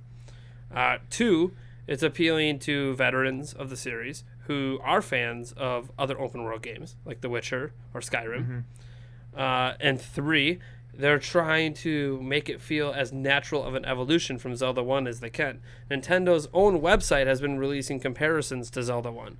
Like, very clearly, they are trying to capture what Zelda 1 captured. Mm-hmm. And Zelda 1, I know that, you know, a lot of people played it as a kid. They had that, you know, yeah, that, that Zelda rap commercial with kids and everything. Like, but Zelda 1 today would not be a kid's game. Back then, all games were hard. So Yeah, it no. really didn't matter. Eh. But like th- in today's realm, you know, that's not the case. Kids are playing games on like tablets and stuff. They're not introduced to these super difficult games. Or like the original Mario Brothers is, is a pretty difficult. well, that's what I'm saying. Like depending on like because of when it was released and because of like how games were viewed back then, I don't know if Zelda would have flown as a rated M Dark Souls type game. Oh, you don't have to be rated M to be like Dark. No, Souls. I know, but I mean like just like that type of game, like that, uh, like for for the purpose of what an illustration I was using, like a rated M game in Dark Yeah. Souls. Like I don't know if it would have been as widely received or as popular as it is now, even though it's still niche. It's it's still pretty popular. Um, I don't know if it would have been as, as as popular as it is now had it not had the roots it does. Um, because say what you will, Dark Souls is a very niche game. Like that's Sure. not that doesn't apply to everyone. Like I know people that will not play that game, um, whether because it's hard or not. But um, Well, it it's very interesting because you know Zelda. You know, we've been talking about the identity, identity crisis it's had. You know, whether or not it's been a good thing or not. You know, because Nintendo's goal has always been to try to make Zelda like Mario Mhm. and literally be for everyone. And that's been kind of a divisive thing that's split the fan base over the years. Uh, well, even when they tried But- not to make it for everyone, it, people still split up over it. what, what what game is that? You want to say Twilight Princess or Wind Waker? The the, the it, you know the funny thing about Twilight Princess, that was more for everyone than all their other games were. How so? Because Twilight Princess was a rec- recognition of the gaming market in North America at the time, where kids were playing Call of Duty, yeah, kids were playing you know Morrowind, kids were playing these realistic, hardcore-looking games. Uh, they were not playing Mario or stuff like that. in fact, it turned out the people still playing Mario were soccer moms and, you know, you know, older adults that grew up with it. It wasn't even a lot of kids playing Mario at that time. Uh, that might have changed now. I don't know. I still, when, whenever I see a kid with a with a DS or 3DS, I still never see them playing Mario. Um, so I still wonder if Mario is even appealing to kids anymore. Um, but the you know in, terms of Zelda, I, I just Twi- Twilight Princess just felt like it was going with the times. Lord of the Rings was really big. Um, and because of that, Twilight Princess sold really, really well. And I think Twilight Princess really felt more like for everyone than people want to believe. Like Nintendo believes the Wind Waker is more for everyone. Twilight Princess was rated T, so it's for adults. But that's not actually how the world works. Like to, even today, kids like I, I was just talking to uh, a seven-year-old at uh, my other job because I work at elementary school, and she was just asking me, you know, to name to name some movies. So here I am naming like Trolls, Frozen, Aladdin, you know, just going through all these kid movies that I've seen. And all of a sudden she's like, "Hey, have you seen Suicide Squad?" I'm like, "Yeah." She's like, "Yeah, so have I. I went to the movie theater for it. It's awesome." And I'm just like, "What the heck is a seven-year-old going to Suicide Squad?" Yeah. totally inappropriate in my mind. But that's the thing. Kids are consuming this kind of content sooner and sooner and sooner and wanting more and more of it, which I don't know if that is necessarily a bad thing per se. Because, like, kids, that, when I was, you know, I kept thinking when I was younger kids were going to rated R movies, I guess. I didn't think much of it back then. You know, of course, back then it wasn't so much nudity or anything. You know, some swearing, but It's mostly whatever. violence. There was really. there was already swearing and violence going on in the playground. yeah. man. Um, but it, like, I, I think that's Twilight Princess was actually catering exactly to that everyone audience, and Nintendo just can't realize that. Um, and, and I think what they're gonna find out with Breath of the Wild, at least what I hope they find out, because I, I really hope this game crosses like 10 million sales. I really want it to be the best-selling game in the series, uh, assuming that it, it's good enough to be. Obviously, I haven't played enough of it to know, um, but assuming it is as good as I hope it is. Uh, Breath of the Wild seems to be catering exactly to the audience that grew up with Zelda. And I think Breath of the Wild is going to end up becoming the new entry point for new gamers. Because I think people who have never played Zelda, but have played any of these other games, are going to look at Breath of the Wild and be like, I got to try that. Yeah. And I think it's going to end up being more for everyone than Nintendo thinks. And, and I think by Nintendo literally trying to design their game for the people who grew up with Zelda, um, it's going to end up being. Uh, it's going to end up doing exactly what they keep trying to do with the series, but always fail at. Um, so like, plus I really hope it sells well, so Nintendo like thinks this should be the way the series goes in the future. And honestly, Twilight Princess sold really well, and it didn't make any dang difference for the next game. Um, so chances of Breath of the Wild actually making a difference in the future is probably slim to none We'll see. because this is Nintendo. Yeah. You know, we're gonna go back and get the Wind Waker three, which I would love, but I mean, it, it would feel like a step back after Breath of the Wild. Um, but Nintendo does what they want, and I, I guess that's part of Zelda's unique charm. You know, getting back to the original question, like, there's not a lot of games like Zelda because Zelda is just weird, man. it, it lives in this world that I don't think any other franchise but Mario It, can, it- can it survive. lives in a world where it up so ignores the world. Yeah, it's weird. It's It's like all of our fans really love this game, so let's give them the exact opposite. and they'll still buy it. It's like, oh, fans were excited by a Link Between Worlds. Well, this feels like a good time to throw out a level-based multiplayer game. based on outfits. Yeah, the yeah. it- I mean, and, and the thing is, I really love these games, but like, I'm a weird gamer. I like a lot of weird things. Um, a lot of the, I recognize a lot of Zelda fans aren't really going to be cool with that, but for some reason, Nintendo thinks they will be. Um, and the, as the sales of Triforce Heroes show, they really weren't cool with it. Um, so I, I don't know. The Zelda is very unique, uh, but I, I, as I said, I do think there's tons of games that are like Zelda. I'd even argue the Witcher series is a lot like Zelda. Um, it just doesn't hide the fact it's an RPG, clearly an RPG. Um, Zelda kind of dances that line between action adventure and RPG, but like clearly tries to define itself as not being an RPG. Breath of the Wild might be changing that. Mm-hmm. Um, so like I, I, guess you can argue genre wise there's some difference, but to me like that's why I, I- think I actually love the Witcher series so much because it feels like Zelda did.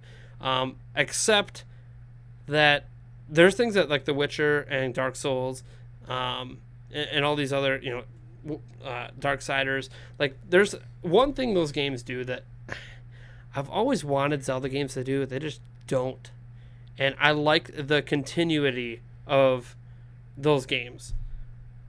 Um, and Zelda doesn't have that. Zelda's always been unique in that every game you could just play that. Mm-hmm. You don't need any other story, and you could do that with these other games. But like, you're rewarded for playing the prior games. I don't know. It, it's so like I want a Breath of the Wild 2, and I want it to build off of the end of Breath of the Wild, and it's never going to happen. You know, eh, you could argue maybe we get a Majora's Mask style game, but did Majora's Mask really build off of Ocarina of Time? I mean, kind of, but not really. It really had nothing to do with Ocarina of Time. Um, so yeah, it's I maybe I'm weird. I don't know. I know I'm weird. You are weird, so Nate. I'll stop talking now. All right, so that's that's our fan topics, and now for the thing Oh, that Nate thought he was going to be worried about, but is really nothing. I'm to still worried about. about. So, still worried about. as we talked about earlier, that I was going to begin and end with this. The Game Awards 2016 are coming around on Thursday, and that means that we're going to see a lot of games get awards and a lot of games get not get awards. Um, Sure. but I wanted to take this time for the two of us. There's, you know, there's probably gonna be more, but you know, there's just two of us now to to vote or to say to vote on what we want to win. Um, because you know we we Like predictions. yeah we could do predictions. Um, and then we say like, well, I you know I predict that this will win, but I want this to win. Um, Sure. Now I got to bring up the nominee list. Dang it. no, I've, I'll, I'll read it off. Well, I'm still gonna bring it up because I'm gonna forget. Okay, so for game of the year, It's okay. They have a whole section on their site. Yeah, right. for game of the year, we'll start from the bottom, from the top, work our way to the bottom. Um, Sure. starting with The biggest award yeah, there is. game of the year, recognizing a game that delivers the absolute best experience across all creative and technical fields. You have Doom by id Software and Bethesda, Inside by Playdead, Overwatch by Blizzard Entertainment, Titanfall 2 by Respawn and Electric Arts, and Uncharted 4: Thieves End by Naughty Dog and SIE, Sony Interactive. Sony Interactive. Yeah. Entertainment, yeah. So, out of those, I've played Doom, Inside, Overwatch, and Uncharted.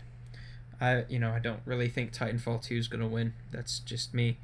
Um, I liked Overwatch, or I like Overwatch. I constantly play the game.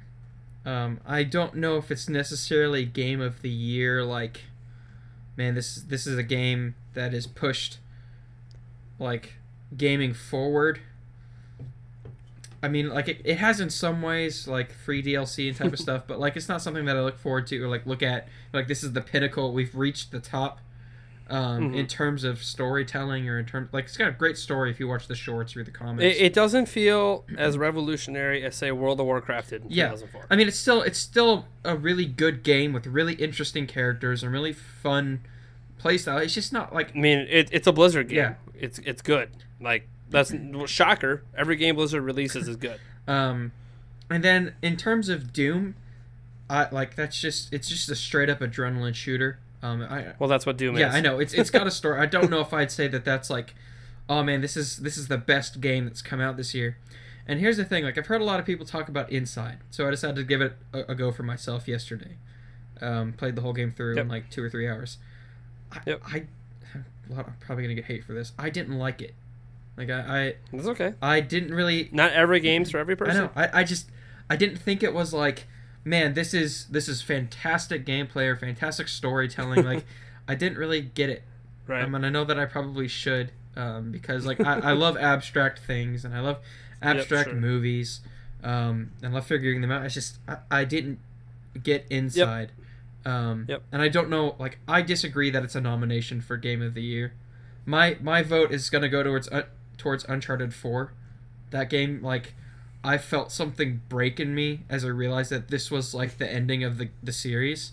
Like Uncharted Mhm. Three was great, and I was like, okay, th- I'm fine with this being the last game. But after the ending to Uncharted Four, like the conclusion, like the final conclusion, I was like, this is like the perfect ending to the perfect series of video games.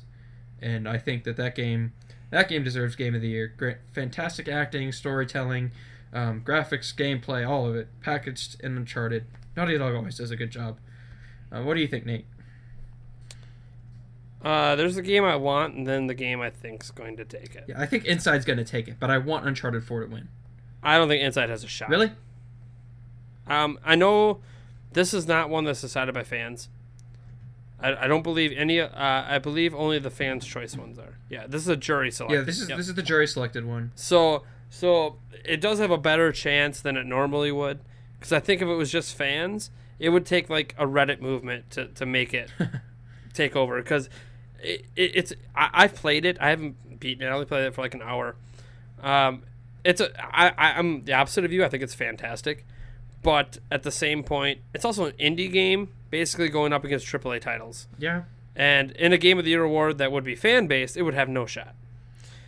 Uh, but I also think that all, all these other games listed, um, I think the panel is going to lean heavily towards something like Uncharted 4. You s- I think Uncharted 4 is going to end up getting the win because of the wait for it, uh, the culmination of what it means, uh, and the fact that it is like the de facto PlayStation 4 game. PlayStation 4 has not really, and, and I might get burned for this. PlayStation 4 has not really had a de facto game. Like, this is why you buy a PlayStation 4. Bloodborne is probably the closest, and that's in a niche genre. We talked about this before. Yeah. Uncharted 4 is not really a niche genre. So, um, Uncharted 4 feels like "Th- this is why you should buy a PlayStation 4. And everyone who's been buying a PlayStation 4 has been kind of waiting for like that game to say that. Um, you know, Microsoft keeps releasing all these exclusives, and PlayStation 4 is just kind of trickling out a game a year. You know, here, here's here's your MLB the Show. yeah. Like like they, they haven't really hit you with anything big, and then Uncharted 4 hits, and like okay, Mm-hmm. That's awesome. And now you know they're going to try to do that again with the Last Guardian. Um, we'll see if if that holds up. So, you know, I think it's going to win just based on the merit that it is literally the best PlayStation 4 game. Yes, it is. Um, so it's going to win, I think, just because of that. All everyone on this panel is going to own a PlayStation 4 and has probably played Uncharted 4. Even even the Nintendo people, like like they have played this game. Um, I don't think they all will have played Inside. Well, but here's the thing. I I, I think of it kind of like I do, and and it can go either way with this, because Uncharted Four is like a mass. I consider it just like The Last of Us, like a masterpiece of storytelling. Like this is what if I want to show someone that games should be in the same ballpark as film, I'm going to show them a Naughty Dog game. I'm going to show them Last of Us or Uncharted Four. But a lot of people, if they want to show that games are art, more so like that have Sure. abstraction to them or something that's you know you look at it and you're like, you know this this provokes thought. That would be Inside. Inside's Sure. ending does that both ways. Um, Sure. And so that's No, I, I totally get where you're coming from. I just don't think anyone in that panel is going to look at Inside and Uncharted 4 and pick Inside over Uncharted. I hope not.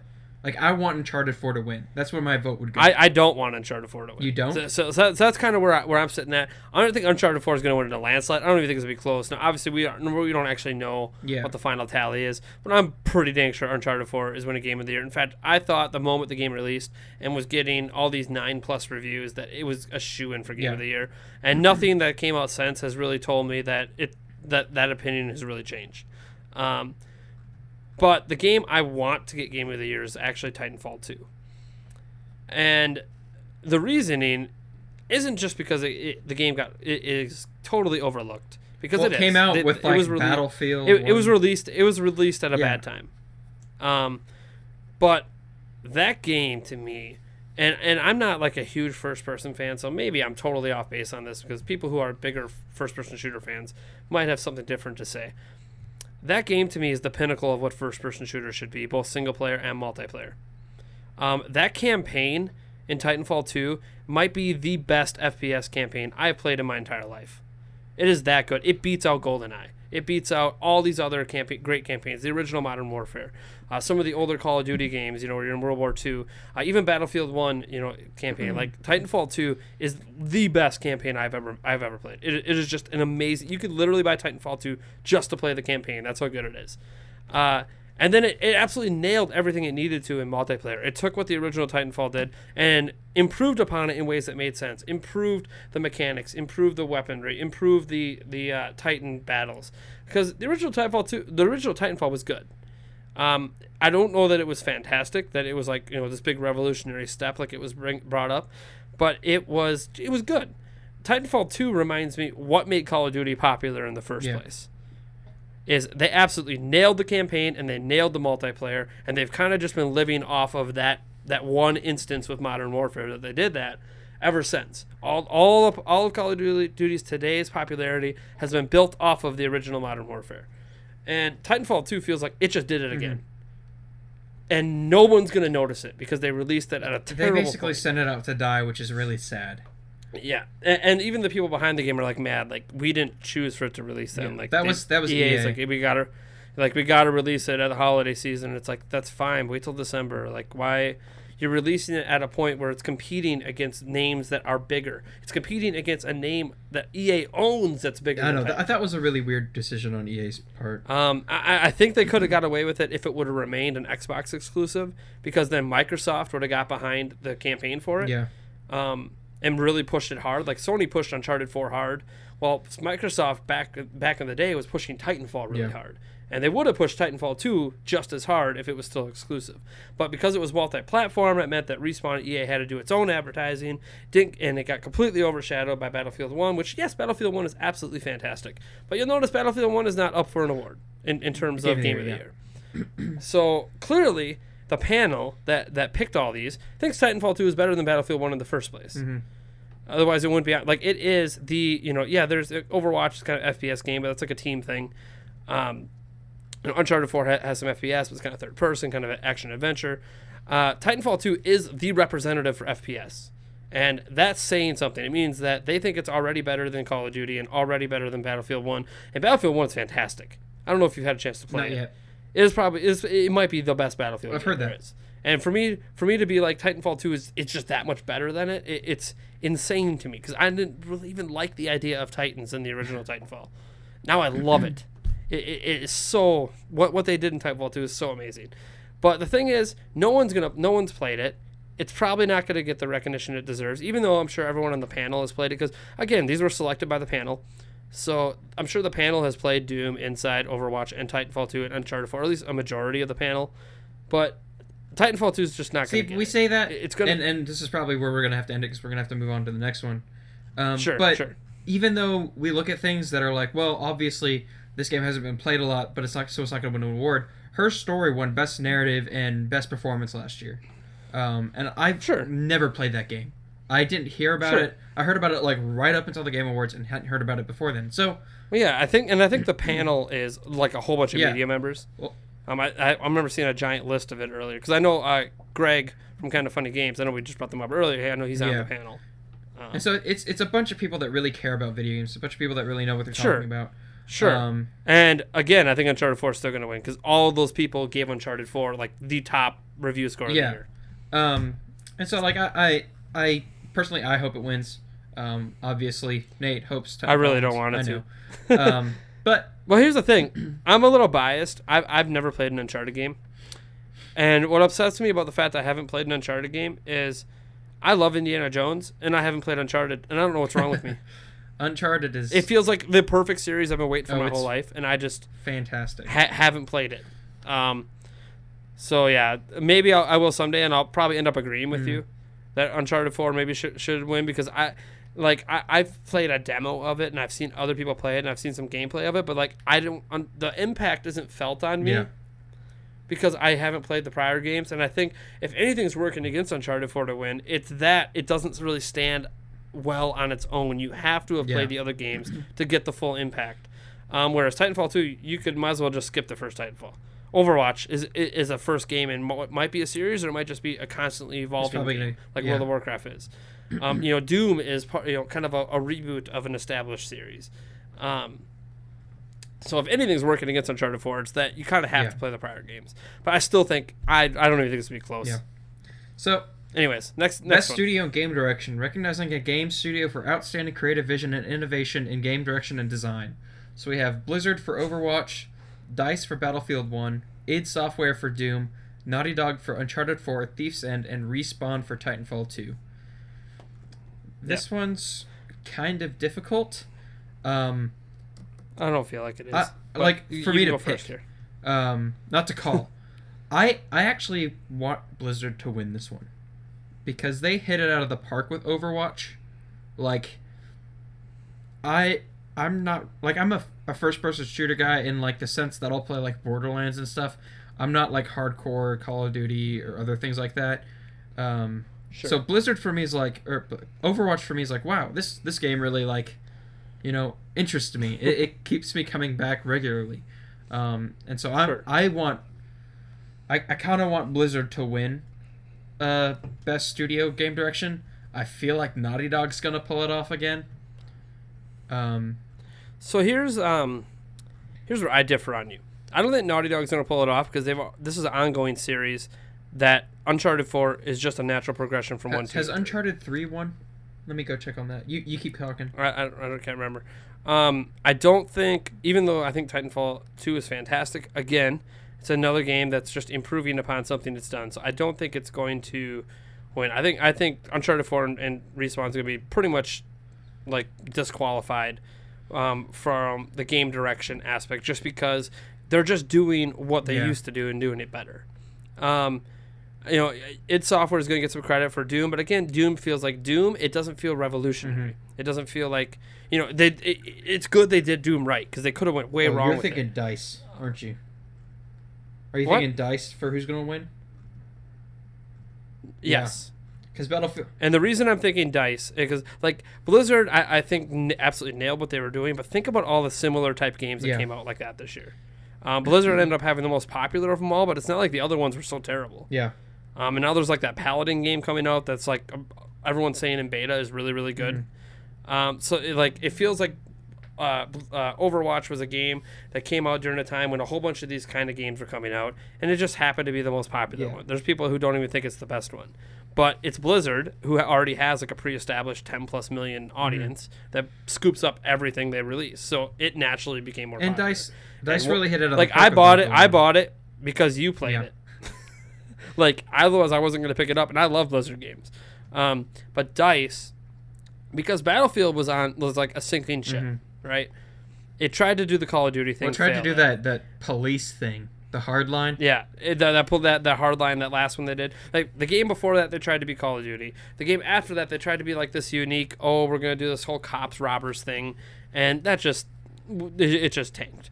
um, it felt like Battlefield was dead in the water. Um, you know, maybe they would just revert back to being like Battlefield 4 was or something, or Battlefield 3, but they they weren't really going to revolutionize things.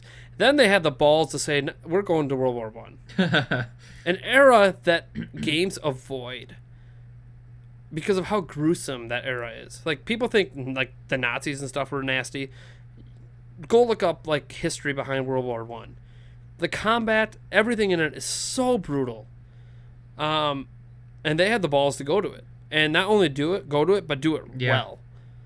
well. Um, like they represent that era fantastically well. Obviously, there's things that aren't necessarily true, like like historical accuracy. Like, yeah, this one weapon existed back then, but it wasn't like you saw 20 people on a battlefield running around with it. You know, it was like one person. Um, you know, so there, there's some, you know, it's a video game thing going on.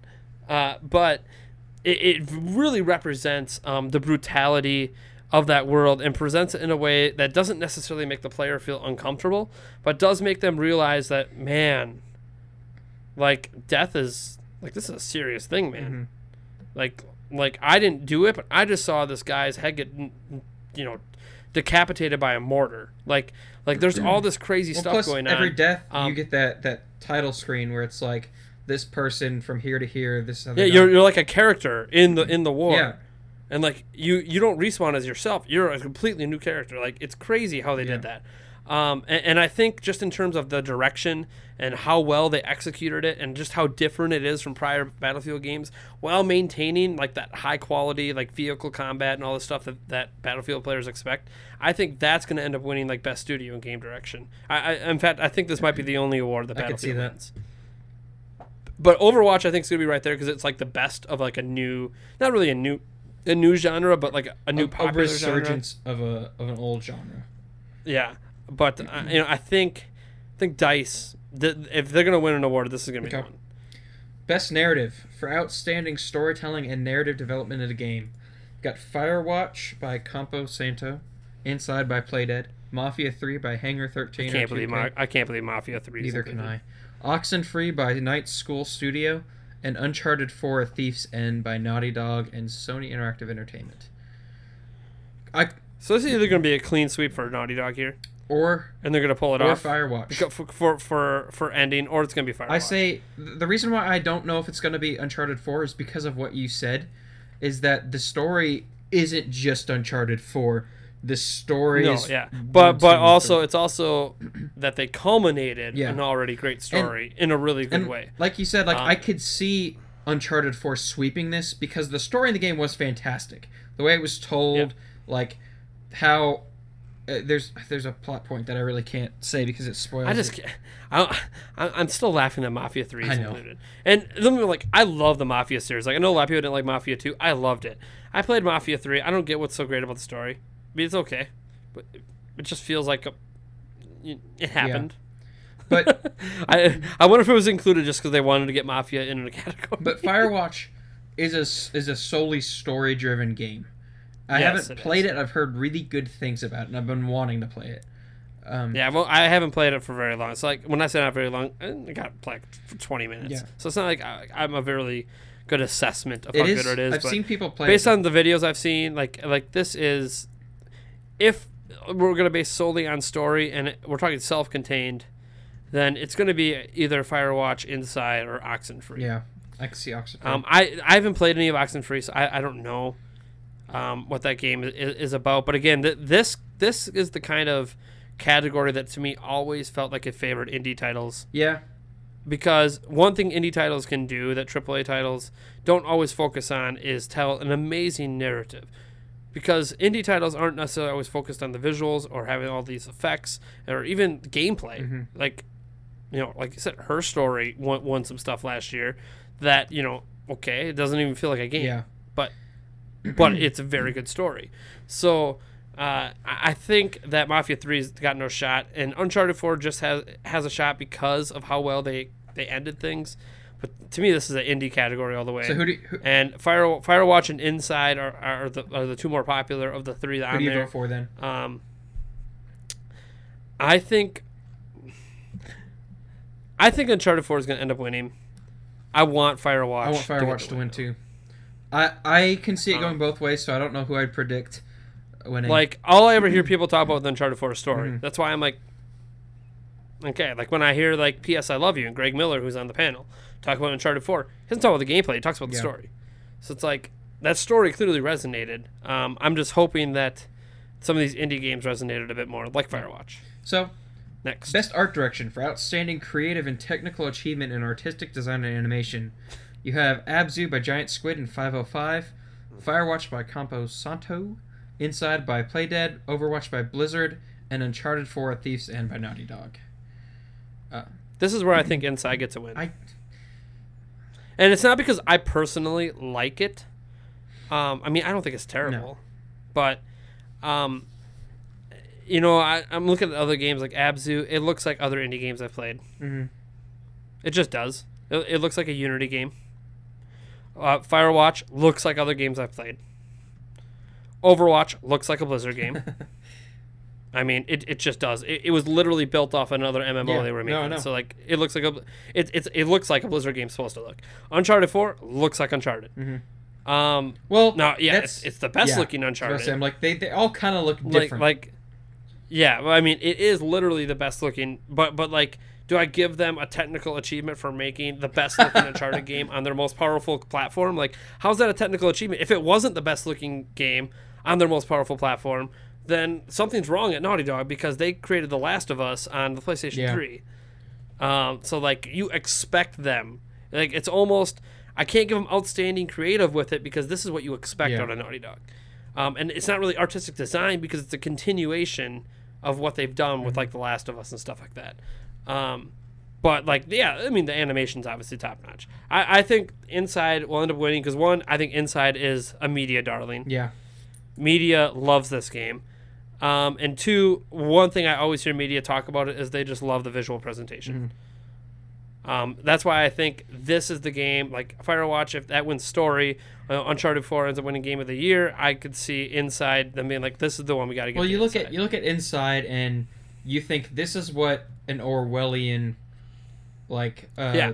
hellscape would look like, and Yep.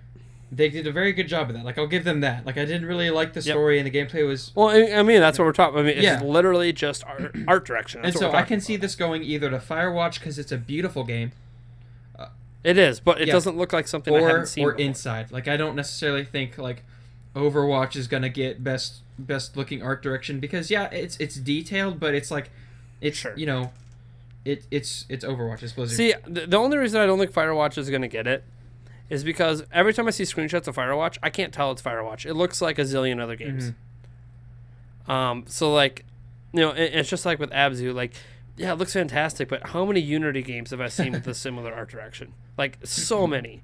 Um, it's still a beautiful game, and this art direction is absolutely gorgeous. So is Firewatch, but it's like it, it doesn't feel unique. Um, inside, I'm not going to say it feels necessarily unique either. Um, there are other games I think that have been like this. I just think there's been less, and not as many that have been highly praised like this one. Okay. So Um, we're So yeah, I think I think Inside's getting that one. You think Firewatch? no, I think either Inside or Firewatch, but my vote is still for Inside on this one, kind of like yours. Okay. Oh, I, I converted you. No, Okay. uh, my my vote was either way. Um, I but I've played Inside and I like I that's the one thing I can give that game is that I really like the art design, and then the this next one's gonna be fun. best music and sound design. I hate that they mix these together. Um, Yeah, because I, like I know, well, one's a great It one's is a great it is. Soundtrack. One's like, well, this is a cool sound effect. Yeah. Um, for outstanding audio, Yeah. inclusive of score, original song, licensed soundtrack, and sound design, we've got Battlefield One by Dice and EA, Doom by id Yep. Software and Bethesda, Inside by Playdead, Rez Infinite by Enhanced Games, which is a, a Yep. trip if you've ever played, um, and Yes. Thumper by Drool, which is a I think it's a Thumper. VR game. Um, Yes. So, huh. I mean, we're just on sound design. So like, I think Thumper like, it's it's not very long, and I don't think it's very good. But we're just talking about sound. Mm-hmm. Um, it has very good sound design. But the thing is, all these games yeah. do. Um, I still think it's gonna go to Battlefield One. Yeah, I feel like this is where another one's because like, um, like they they nail like it's not just the sound effects um, alone because this includes sound Mhm. effects. Uh, absolutely stunning. You feel like you're back, you're you're back in World War Yeah. One. It does. None of these sounds sound like modern weapons. These are old school weapons that jam up all the time. They suck. You- You're beating someone with an axe. It feels and sounds like you chopping someone in the head with an axe. Like the the sound direction in it is, is absolutely stunning, and, and they kind of the music they mix in with it, like it all feels very period. mhm. Um, I, you know, if Battlefield One doesn't win anything else, it should. no, win I, my my vote and prediction is for Battlefield One on this, because Yeah. it's like and poor Doom. I, I feel know. bad for Doom. it. Like it, Doom is a good game. It, it, it's good, but that's the thing. It's just good. I can't think of anything in particular on it that's outstanding. Yeah. Um, but because that's kind of the way Doom has always been. It's just a good game. Mhm. Um, I, I never even the old Doom. Like I'm like, oh, everyone loves Doom. I'm like, yeah, everyone thinks it's a good game. It doesn't necessarily mean they think it's outstanding. Um, in any particular regard, and that's kind of the way I feel about the new game. I'm glad id Software and Bethesda did like a great job Mm-hmm. with it, but It's it is a good game. It's it's just yeah, not. like like it's good. It's just I like I don't think it's good enough to beat all the other. So we're on agreement there that Battlefield One gets everything. for that one. So So that's two two awards. I think I picked Battlefield One. best performance award to an individual for voice overacting, motion, and or performance capturing. We have Alex Hernandez as Lincoln Clay in Mafia Three. Uh, Cissy Jones as Delilah in Firewatch. Emily Rose as Elena in Uncharted 4. Nolan North as Nathan Drake in Uncharted 4. It's basically going to Uncharted Rich Four. Sommer as Henry. we just agree on Troy that? Baker. I, I hope it's Nolan North. Well, it, okay, they're basically this is the Uncharted Four award, and I'm not saying that because like I'm I, I'm I haven't played the Uncharted games, but like when three of the nominees are from one game, let's be real, someone from that game is winning it. Well, y- again, that's I mean, you could argue mm-hmm. it's going to end splitting the votes.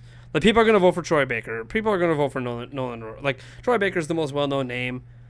Uh, people are going to vote for Nolan North because that's the protagonist. People are going to vote for Emily Rose because she. I, I've seen cutscenes. She See, but you, awesome you say that and you say, well, yeah, these are people that people know, that they recognize their voice. But uh, Viva Seifert won her story, best performance last year. And she went up Sure. against people like Camilla Luddington for Lara Croft. Um, she went against Yeah. Mark Hamill as the Joker and won. So Okay, so he like uh, that's not a big deal. Mark Hamill didn't do that great of a job. he's the best. Joker. He's the best Joker in my opinion. Still, He, he might he might be the best Joker I- in your opinion, but in terms of when I when, I don't know. I mean, we can go on a Yeah. debate for that forever. Like, I don't think he was a bad Joker. I just don't think like comparatively to what what- else he was competing against, it wasn't like a performance that I, I think back. I'm like, oh man, remember Mark Hamill as the Joker? no, I know, but I mean, like that's Like- that's still like an iconic role played by an iconic person. Like so iconic it's, person. it, I that's know. that's what I'm saying. So it doesn't necessarily have to be like you look at Nolan North playing I Nathan think Drake. I, I don't think uh, the Mafia Three one has a shot, and, and I'm not I'm not saying that because Mafia Three is a, like a bad game. I know it didn't review very well, and I, I think that uh, you know the voice actor for uh, Lincoln was very very Mm-hmm. good. Like I have nothing against him. Um, I just don't think like if you look at the history of the Game Awards and who wins this, it's going to be someone who not only did a fantastic job but was in a in what the panel considers to be one of the best Yeah. games. Um, Mafia Three is not going to be. It's not even up for one of the best Yeah. games. Um, you know, Firewatch has been in you know multiple awards already. Uncharted Four has basically been in every single category. I think I think, I think it might have been in every category. Uh, Oh, it wasn't in sound No. design. Sound design was there, but it was in every other category. Um, so clearly, there's a bias this year towards Uncharted 4. If there's no signal to me that Uncharted 4 is going to win a game of the year, it's the fact that it's in like every Yeah. category. I I can Um, see I It's going to be someone. uh, The thing is, there's two from Firewatch, three from Uncharted, and then there's, you know, Lincoln, you know, Alexander Hernandez. And to me, it's like, oh, Alexander Hernandez is going to end up winning because he's the only like single one from a single game. But it's between Firewatch and Uncharted. yeah That it's tough for me. I, I think Nolan North is going to end up taking because it. it's his last run as as uh, Nathan. Yeah, like just because this is the last game and it's such a memorable Mm-hmm. character. Um, you know, yeah, Troy Baker did a fantastic job as he always does. Um, Emily Rose did a fanta- fantastic job, uh, and and Cissy Jones and you know, Rich Sommer they did awesome jobs Mm-hmm. too. Um, it's just, man, Well, like when I- you think voice acting I and the know. king of voice acting, you think Nolan North. He's been in the most stuff. He's done the most stuff, and and Yeah. he's got yeah, I, I, always think it, when I think King of Voice Acting, I always think it's either Nolan North or Yeah. Troy Baker or someone in that ilk. like those are guys that do like amazing job every time out. You know Mm-hmm. you're gonna get something good. and and so like I, I I'm I think that it's gonna be Nolan North, and I vote Nolan North, um, just because he did a great job as as as Drake, like he always does. But like Yeah, here's my thing. I want it to be Nolan North. I'm okay if it's Troy Baker. Yeah. Um, I'm o- I'm okay if it's any of the ones from Uncharted 4 because I will give Uncharted 4 massive credit on their voice acting. Um, but part of me says if Firewatch hasn't won anything yet to this point, then I want Fire someone from Firewatch to win. Like if it didn't win Best Story, then I want it to win Or, voice uh, acting. uh, Like that's just a, that's just like a desire for Firewatch to get Yeah. something. I don't like as awesome as Uncharted 4. I am afraid that Uncharted 4 is going to end up just sweeping, and it's going to be the most boring award show. see, I don't know because the people that vote are a lot like you and me in terms of like, well, we've already given this award, this like game a bunch of different rewards, Yeah, but it's also one of those like if they actually think Uncharted 4 is just the best, that's Yeah, just the way it is. but this isn't like the Oscars where they've never played the games before, never watched the movies, and they're just like, this sounds well, fun. well, they yeah, but they might also think, well, there's awards that don't like the next award does not have Yeah. Uncharted. it. So, speaking of next award, Games for Impact Award for a thought. It's supposed to say thought. it says though provoking game with a profound pro-social meaning or message. 1979 Revolution by Ink Stories, Blockhood by Plethora Project and Devolver Digital, Orwell by Osmotic Studios, Surprise Attack, Sea Hero Quest by Hmm. Glitchers, and That Dragon Cancer by Numinous Games. Yeah, th- this is like an indie game category for um, profound, you know, pro social I think. I think that Dragon stuff. Cancer is going to win because it's had the most impact out of all of these.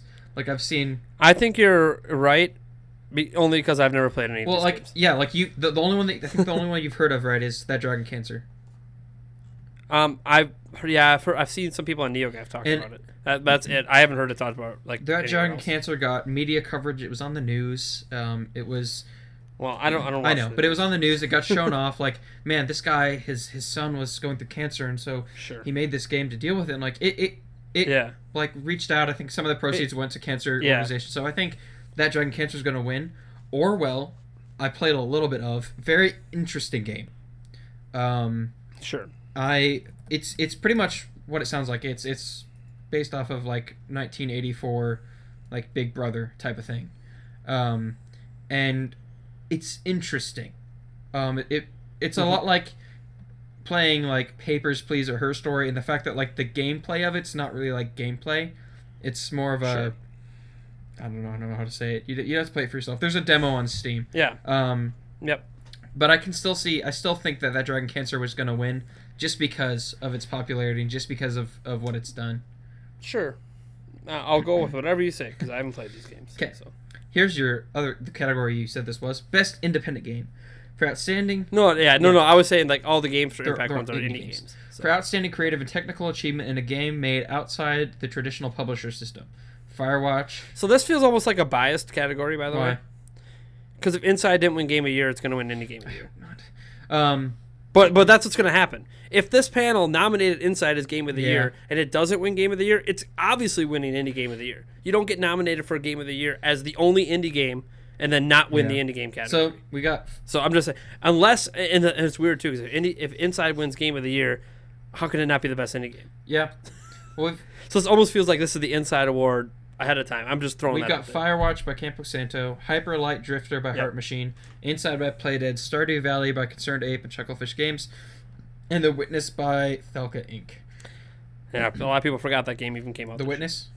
Yeah. Yeah. Um Let's see. I know I just got Stardew Valley, haven't played it. I know that a lot of people really, really liked it. It was like an instant hit. Yep. I don't know if it's gonna Yep. win Independent Game of the Year because it's it's not really anything we haven't seen before. Um Hyper Light Drifter is a beautiful game. Absolutely love, that game. Love that. That's where my vote would go. Is Hyper Light Drifter. I don't think it's gonna win. I don't think it's gonna like you said, I don't think it's gonna stand a chance against Inside. I think Inside's gonna sweep that easily. Yeah, I, I don't like. Here's the thing, like, I'm I'm looking at the panel because the panel helped pick the games in the Yeah. first place, right? And it's like, Inside was nominated for Game of the Year, and it's also nominated for Best Indie Game. How can it not win Best Indie Game when they already thought it was the best indie? Yeah. Like it, it just that that's what's weird. Like I, I feel like this category would have been better almost if Inside wasn't nominated for Game Yeah. of the Year, uh, because then you don't really know because Inside and Firewatch have both been nominated for like a lot Mhm. of awards. So you would figure it's between Firewatch and Inside. Um, in terms of just popularity, like oh my god, they're talking about Firewatch for best story and best voice acting, and Inside for best story, and you know best overall Yeah. game, and you know best visuals. Um, these other games haven't been even mentioned until just now. Um, I feel like there's going to be part of the the base that's going to say, especially if Inside ends up winning Game of the Year, that's going to say, well, maybe we shouldn't give Inside Best Indie Game uh, because the only reason they voted for Inside is because like Firewatch or like The Witness was not up there Yeah. To vote for. Like it might be like, oh, we originally voted for these games to be part of Game of the Year, but you know this one ended up winning, and if a couple of people who voted for Inside are like, oh, we don't want to vote for it again, um, you could end up seeing like a Firewatch take it, uh, which is probably the most likely other candidate, Yeah. or The Witness because The Witness had a lot of hype going into it, and it mostly delivered on its promise. Um, like it's that one indie game that was made by, uh, you know, a well-established indie developer who already had a hit success. Um, and The Witness delivered exactly what it said it was going to deliver on. It, it wasn't like you know No Man's Sky, which notice how that's not up for any awards. Um, you know, it wasn't like No Man's Sky where they overpromised. Like he said exactly what the game is going to be, and that's what it was. Um, you know, it, so you know, I'd like to see there might be some some votes for The Witness just because. But so who I, do you vote for then? We- know Inside's probably gonna win. I I personally want Firewatch to Okay. take it, but I think this is Inside's award to lose. Like something weird would have to happen where the panel just suddenly hates. Inside. okay. Um, Here's Yeah. here's another sad combination. Uh, mo- best mobile or handheld game. For the best game playable, uh, I'm I'm totally I'm totally okay with that. for the best game playable on portable devices, including mobile phones and dedicated gaming handhelds. So you've got Clash Royale by Supercell, Fire Emblem Fates by Intelligent Systems and Nintendo, Monster Hunter Generations by Capcom, Pokemon Go by Niantic, and Severed by Drinkbox Studio.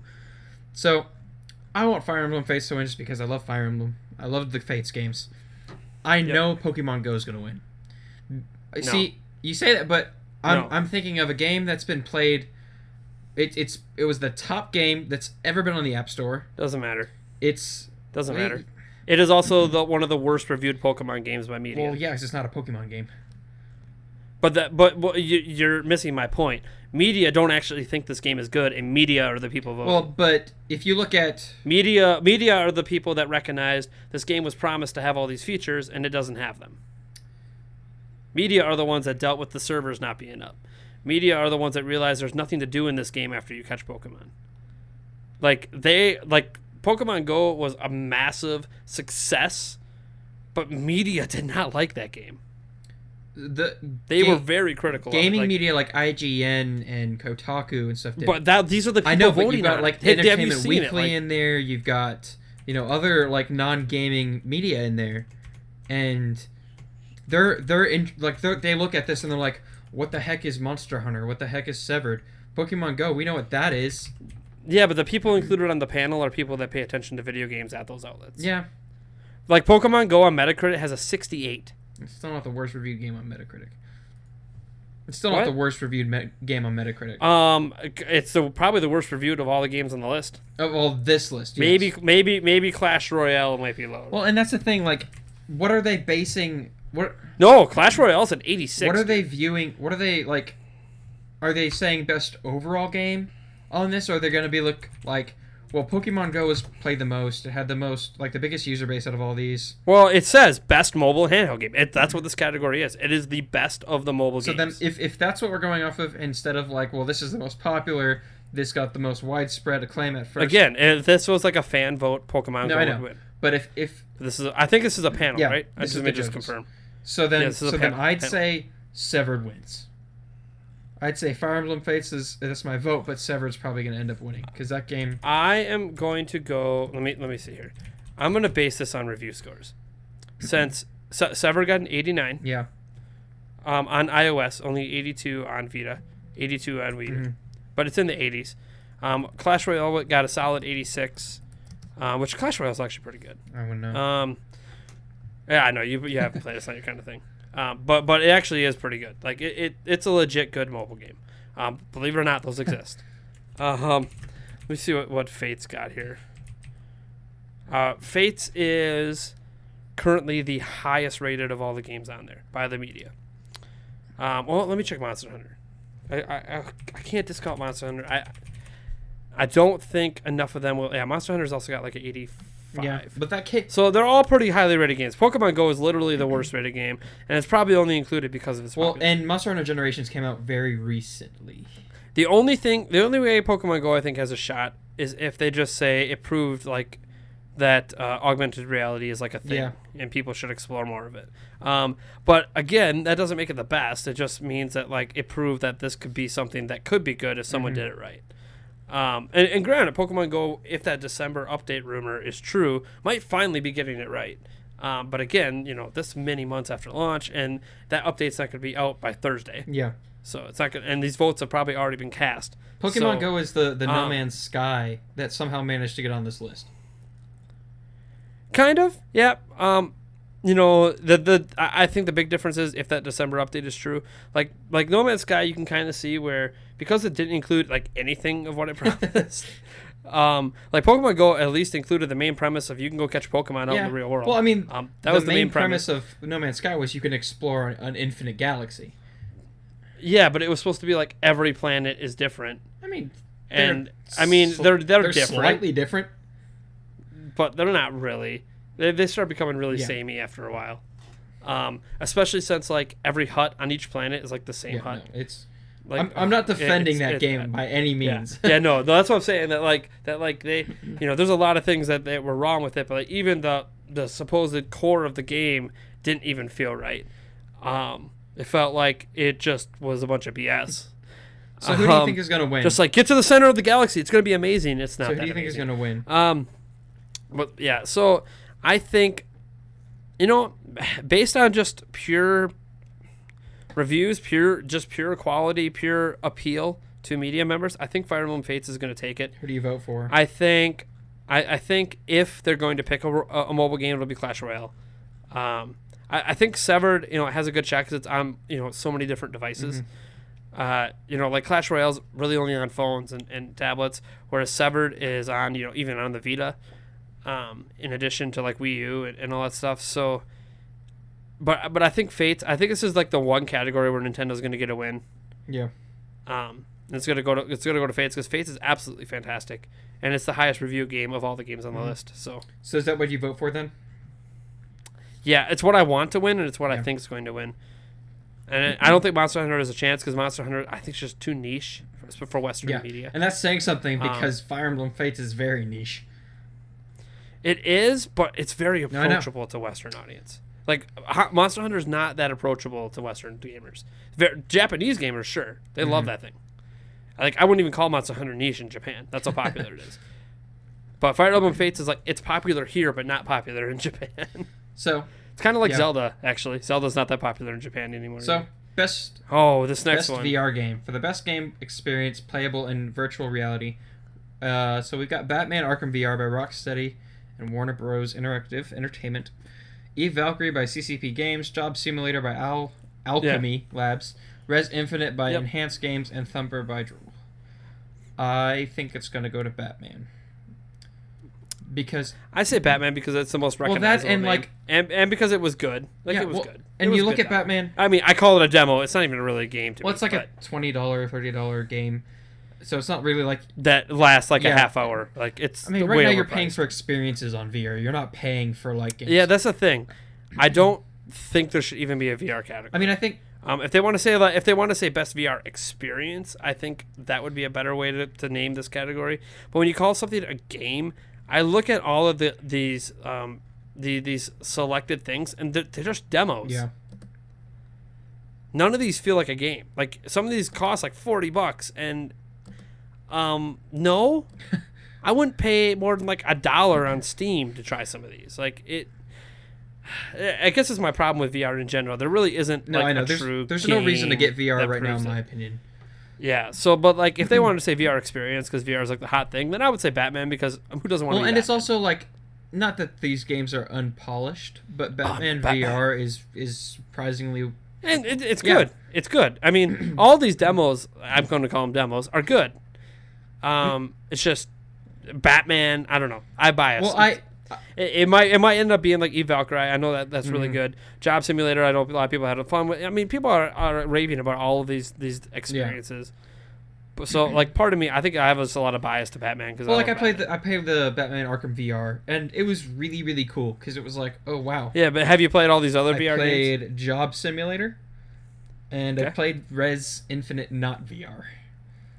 So Oh. I can't really speak for the. Ca- You didn't kind of get the, ex- the But Rez Infinite is a full game. It's Yeah. It's Well, yeah, just. I you know for VR. I mean, I could see again. I just think it's gonna go to Batman. Like there's these other games are great. Yep. But I, I it's it's gonna go to Batman. I agree with you on Batman. I have a feeling it's probably going to go to something that isn't Batman, but for now, I'll stick with Batman. I, I don't know. I don't really like this category, so Best action game. sorry, sorry, VR people. I mean, I, I think VR's got great potential. I think we're nowhere close to it being a viable thing in the market. Best action game for the best games in the action genre focused on combat: Battlefield One, Doom, Gears of War 4 by the Coalition and Microsoft Studios, Overwatch, and Titanfall 2. Let's kind of get this out of the way. I don't necessarily think Overwatch is an action game. And it's funny you Oh, say that because I think I think it's an action game. I don't. I didn't. I saw action adventure and I was like, I don't think it's an action adventure game. It's No. not. It's an action game. no, I, I, I think I think this is the category Overwatch yeah, wins. no, Overwatch can win this. Um, you know, it's an action general focused on combat. That's exactly what that game is. Um, yeah, these other games are that too. Um, I think Doom has a nice shot at this one. I don't think Gears of War 4 is really going to get there. Um, by the way, Gears of War 4 is Yeah, good. it just I mean, came out. Another sol- another solid game for for Microsoft. Um, you know, again, Titanfall 2, fantastic. I would love to see it get the award here. I, I just, I think that you know now that Overwatch has cropped up a few times, I think it's clear the panel wants Overwatch to win Uh-huh. something because Overwatch has, you know, it, it, it, it's been a sensation. It, has like there's all these games that have come out like it, but Overwatch is the best. Of all see like. T-shirts, you see pops, figures for it, like Hot Topic and GameStop. yeah, like, like, like like it's a it's a big deal, and so is Battlefield One. Um, you know, Battlefield One's probably at that same level. Titanfall Two again, bad release period. Gears of War Four, big deal for for some, but it's a single platform game. Um, I mean, so is Overwatch technically, but uh, I I think that this is the award that they say Overwatch. You, I mean, you're all about that action, all about that combat. well, considering there's no other part to the game, it's just action and combat. Yeah, like the other the other parts have a lot of narrative. Overwatch doesn't have that. Yeah. Okay. I'm- mean, I guess Doom doesn't have that either. I. So, Overwatch, Anyways. Overwatch. Anyways, that that's Overwatch's category to lose. Okay. This next one is Breath of the Wild. Oh, best- Oh wait, I mean, Best action adventure game. The best action adventure games combining combat with traversal and puzzle solving. So we got Dishonored 2 by Arcane and Bethesda Softworks. Yep. Oh, my. I love that game so much.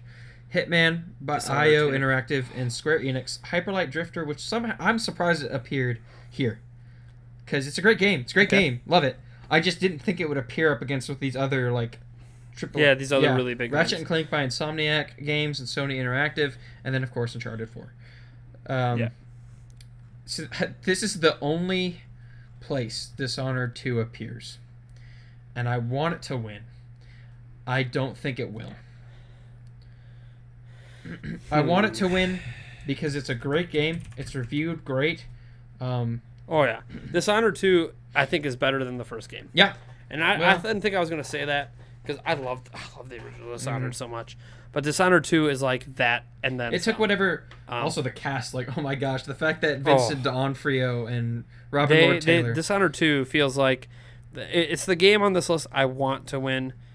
Um, again, this is also one of those things that like if Uncharted four is up for Game of the Year, how could it not be the best game in its Yeah. own category? Just like Inside, it's kind of like this almost feels like there's no point to have this because it's clearly Uncharted Yeah. 4 that's going to win.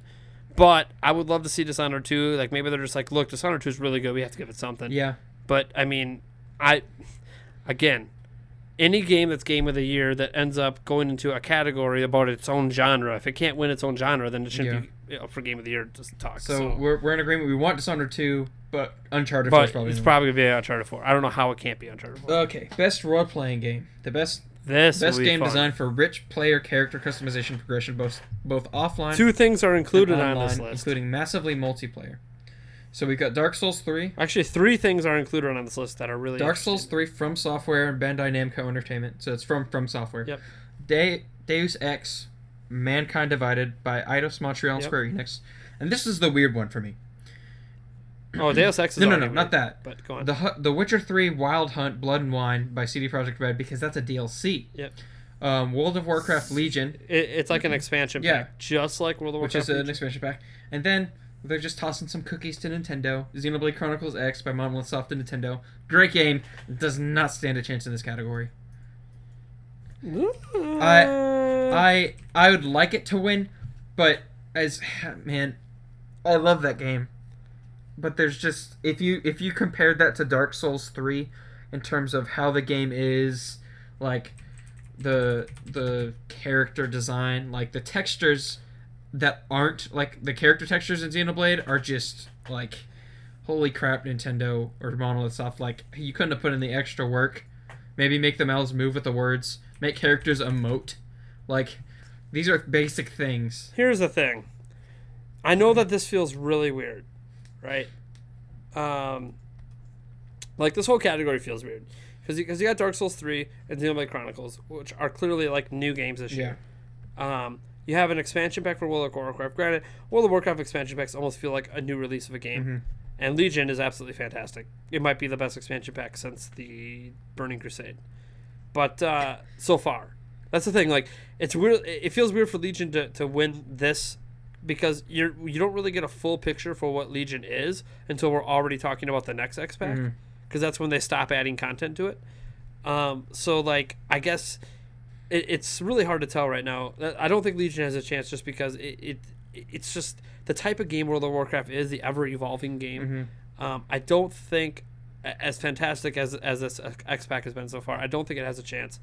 Um, Deus Ex: Mankind Divided isn't that uh, more of like a remake? No, it's like a third. It's the third in a series of games. Um, Okay. because before Okay, that, it is okay. oh, what was it? Human Revolution. It was Deus Well, Ex. Either way, Deus Ex: Mankind Divided actually reviewed lower than Xenoblade. So I don't, I don't think that. I, I think Xenoblade Chronicles has a lot better shot at it than Deus Ex does, especially since Xenoblade Chronicles X is just such a, like it's like the only RPG for Wii U. Um, so the the odd one to me is that Blood and Wine. Because it's it's DLC. It's an expansion. It's it's DLC. But here's the thing. of everything on this list, that Blood and Wine DLC is rated higher than everything else. It's like it's not even close. It's like at a 92, Well, 93. keep it in mind, too, 94 on Game Rankings. Witcher three won. Dark Souls 3. Witcher What? three won best game of, or one game of the year last year. So I'm not It surprised. did. It did. So like so like the panel already loves Witcher 3. And the Blood and Wine it might be like Wild Hunt like I don't Blood and Wine itself is what a lot of people said is like the pinnacle of mm-hmm. DLC. Like this is what DLC if you're going to charge for it, this is what it needs Yeah. to be. Like you can't, you know, charge for a, a couple maps and call it good like so many people do. Like this is what DLC, you know, whatever. Like if Zelda's gonna have DLC, it needs to be like Blood and Wine and quality and and, and, and content. like a fully new game, basically. Um, yeah, it, yeah, but like it doesn't feel like it takes away from the original game. Like that that's what so, so many people worry about. Oh, if you're going to have such a big story one or such a big, you know, DLC pack, like that means that the first that the original game's incomplete, but it's not. it's- brilliant how CD Projekt went it. So I think that's why it's included because it is like already The Witcher 3 is already really good and this DLC pack did something that no one thought it could do. Um but I, again, it does feel like it's Dark Souls 3 category to lose um, because you know it is a full game, not not a, not DLC. Uh, it is the highest rated of the full games. It's higher rated than Deus Ex. It's higher rated than Xenoblade. Like in terms of ratings for full games, Xenoblade is two, um, but Dark Souls three is kind of a darling. It, it- it's you know it hasn't been nominated for anything else. Um, nothing else in this list has really been nominated for anything else. Um, and Dark Souls 3 feels like the more popular of all of them. I, I think this is. I want to say that Dark Souls 3 is going to win, but but I know it feels weird, but I think Blood and Wine has a no, shot. I, I agree. I think it has a shot. I just feel like Dark Souls three is. like I it, it, uh, like the only way I can think it is if people look at it like, oh, how can we vote for DLC? But if they ignore that and they just go with what they feel is the absolute best on this list, Blood and Wine would probably. I feel like that's going to be its downfall, though. The fact that it's DLC. But yeah, I, I think but it was that's gonna hold back the nominated. votes, but which That's what I'm saying. Like it was good enough to be nominated. So it's like like they clearly think very highly of it. The reviews of it are uh, um, it's among the highest reviewed things this year released over on any platform. It's crazy how high reviewed this is. Um, so you know what I'm I'm confused about. I think it's between Dark Souls 3 and Blood and Wine. Ah, I want to say Legion has like ah, like they, they voted Legion in, so clearly it has a, they all these games have a shot. No, this isn't like the uh you know cuz Legion Legion is just as high rated as Dark Souls 3 is. Um so like this feels like a category I think that I can't definitively say it's going to go one way. Like I feel like Dark Souls 3 obvi- is like the obvious choice. But Blood and Wine and Legion and even Xenoblade Chronicles X are like such media dark. you know what I'm surprised isn't on that list? Hmm. Bravely Second End Layer. I'm not Because it, it got pretty much the same reviews, like, in terms of Xenoblade Chronicles X. yeah, but it doesn't have as many As many what? Reviews. Like there wasn't as many outlets who, who played it. Yeah, but still, like, that that is. Like there's set there's what 70 for that and Xenoblade Chronicles X had 87. Yeah, but still. So and Xenoblade Chronicles is actually 3 points higher and has a higher user score.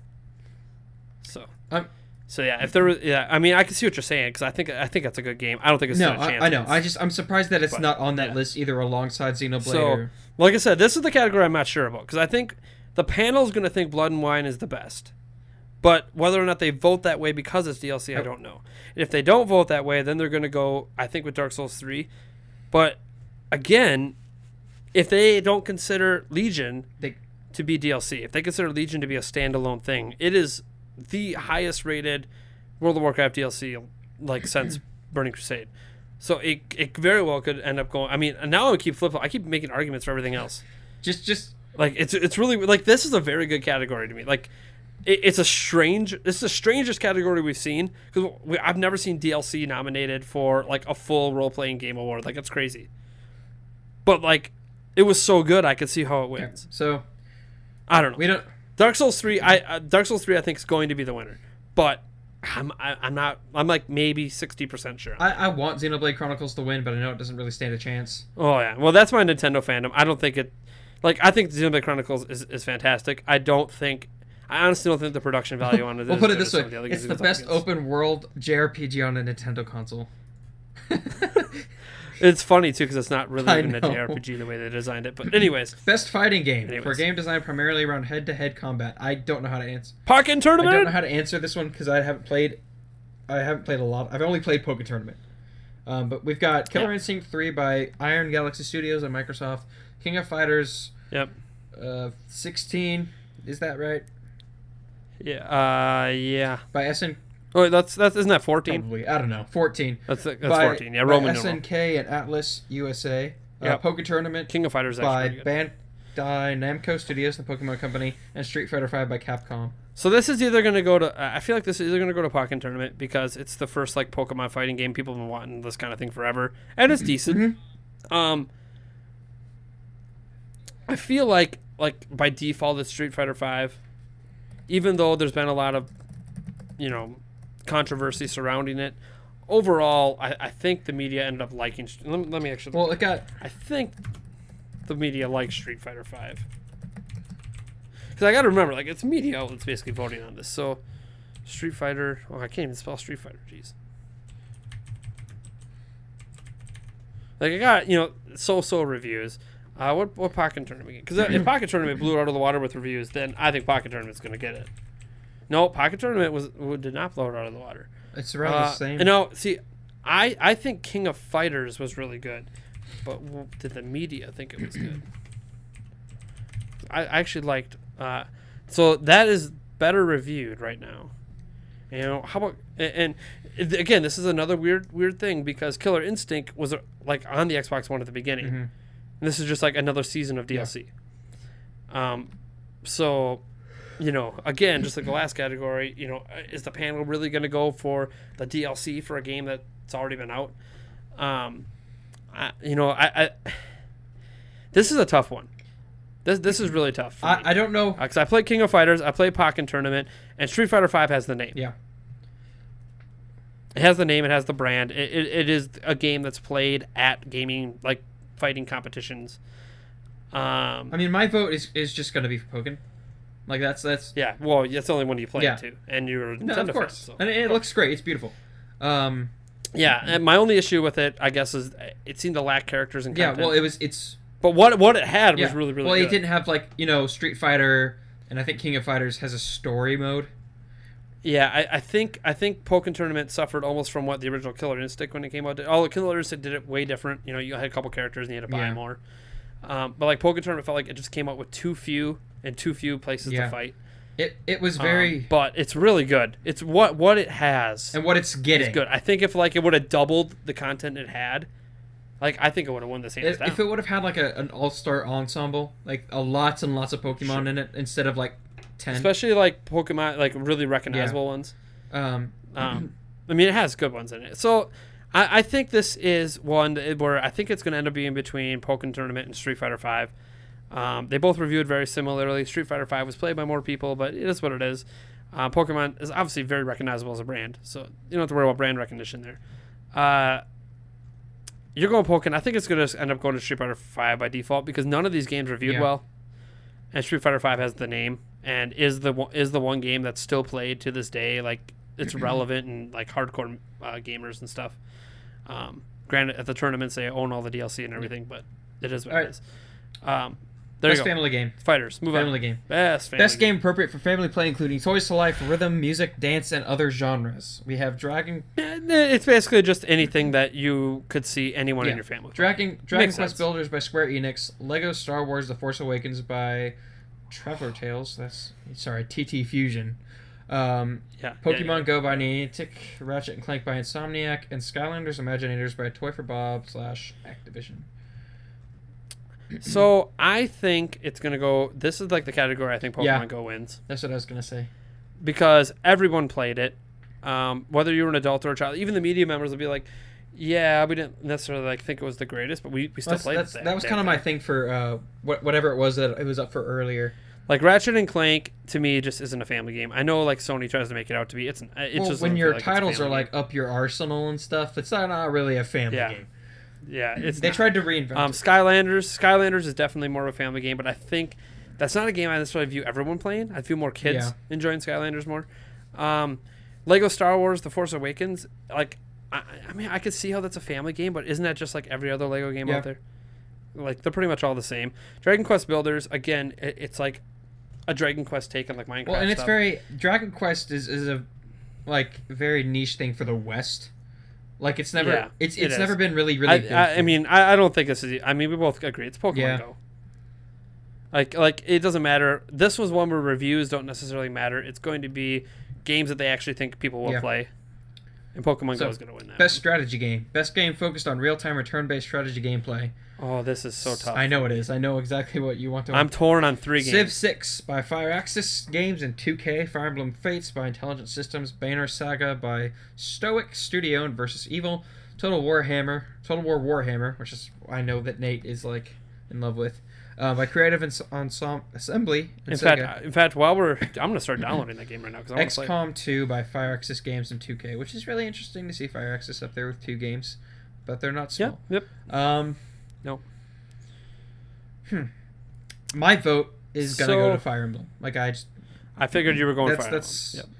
where it's probably gonna go. Um, I don't think Fire Emblem. I don't think it is. I, that's just my vote. Yeah, that's what you want. Like if you were on the panel, I'd you'd be like, yeah, Fire Emblem, love that game. I'm torn because one Civilization Six is absolutely Yes, it is. fantastic. I I don't own it yet because it's on my Christmas list.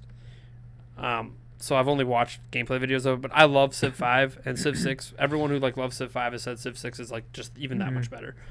Um, so uh, Civ Six is amazing, and we don't get new Civilization games that No. often, to be honest. I mean, it's, the series has been around forever, and this is only number six. Like, Well, okay, there's like there's like the space one, like, all this stuff. Well, yeah, but those are like expansion packs.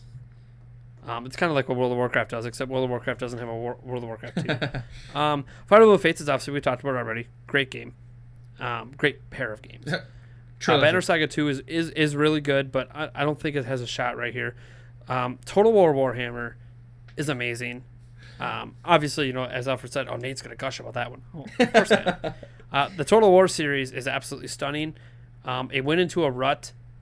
Uh, I want to say after Medieval Two, uh, Shogun Two really wasn't that great. Uh, the Empire, Total War Empire wasn't really that good. Like Total War kind of felt like maybe it ran its course. Maybe it maybe Age of Empires out. Like Age of Empires Three came out and that kind of killed the series.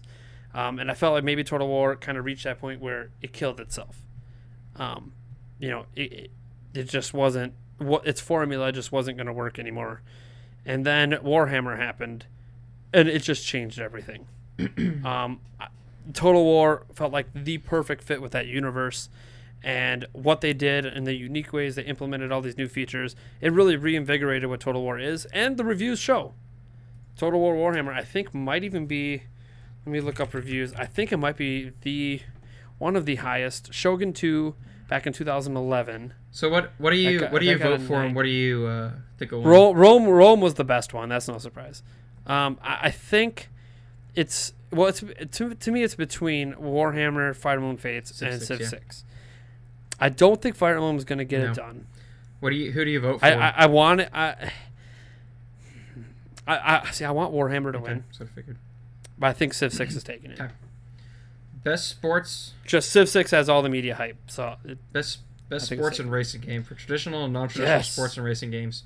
You got FIFA 17 by EA Canada and EA Sports, Forza Horizon, the best game isn't on the Forza list. Horizon 3. I know, I know what you're talking about. Uh, Playground Games by Microsoft Studios, MLB The Show 16 by uh, Sony Computer Entertainment. Yeah, it's a San Diego, studio. They have. Yeah. NBA 2K17, Visual Concepts, 2K Sports, Pro Evolution Soccer 2017 by PES Production Konami. I think it's going to go to NBA 2K17. I'm not really a sports game guy, but I think that that's it's going to go to NBA. Um, let me see what that uh, Forza game got rated. Forza Horizon. Oh, okay. That changes things. Originally, I was gonna say it's going to FIFA, MLB The Show, or NBA 2K17 because FIFA is widely considered way better than Pro Evolution. So Pro Evolution shouldn't even be in the Mhm. running. Um, FIFA is like the most popular sports game in the world, and every version they release is usually really, really good. Uh, MLB The Show is the de facto baseball game.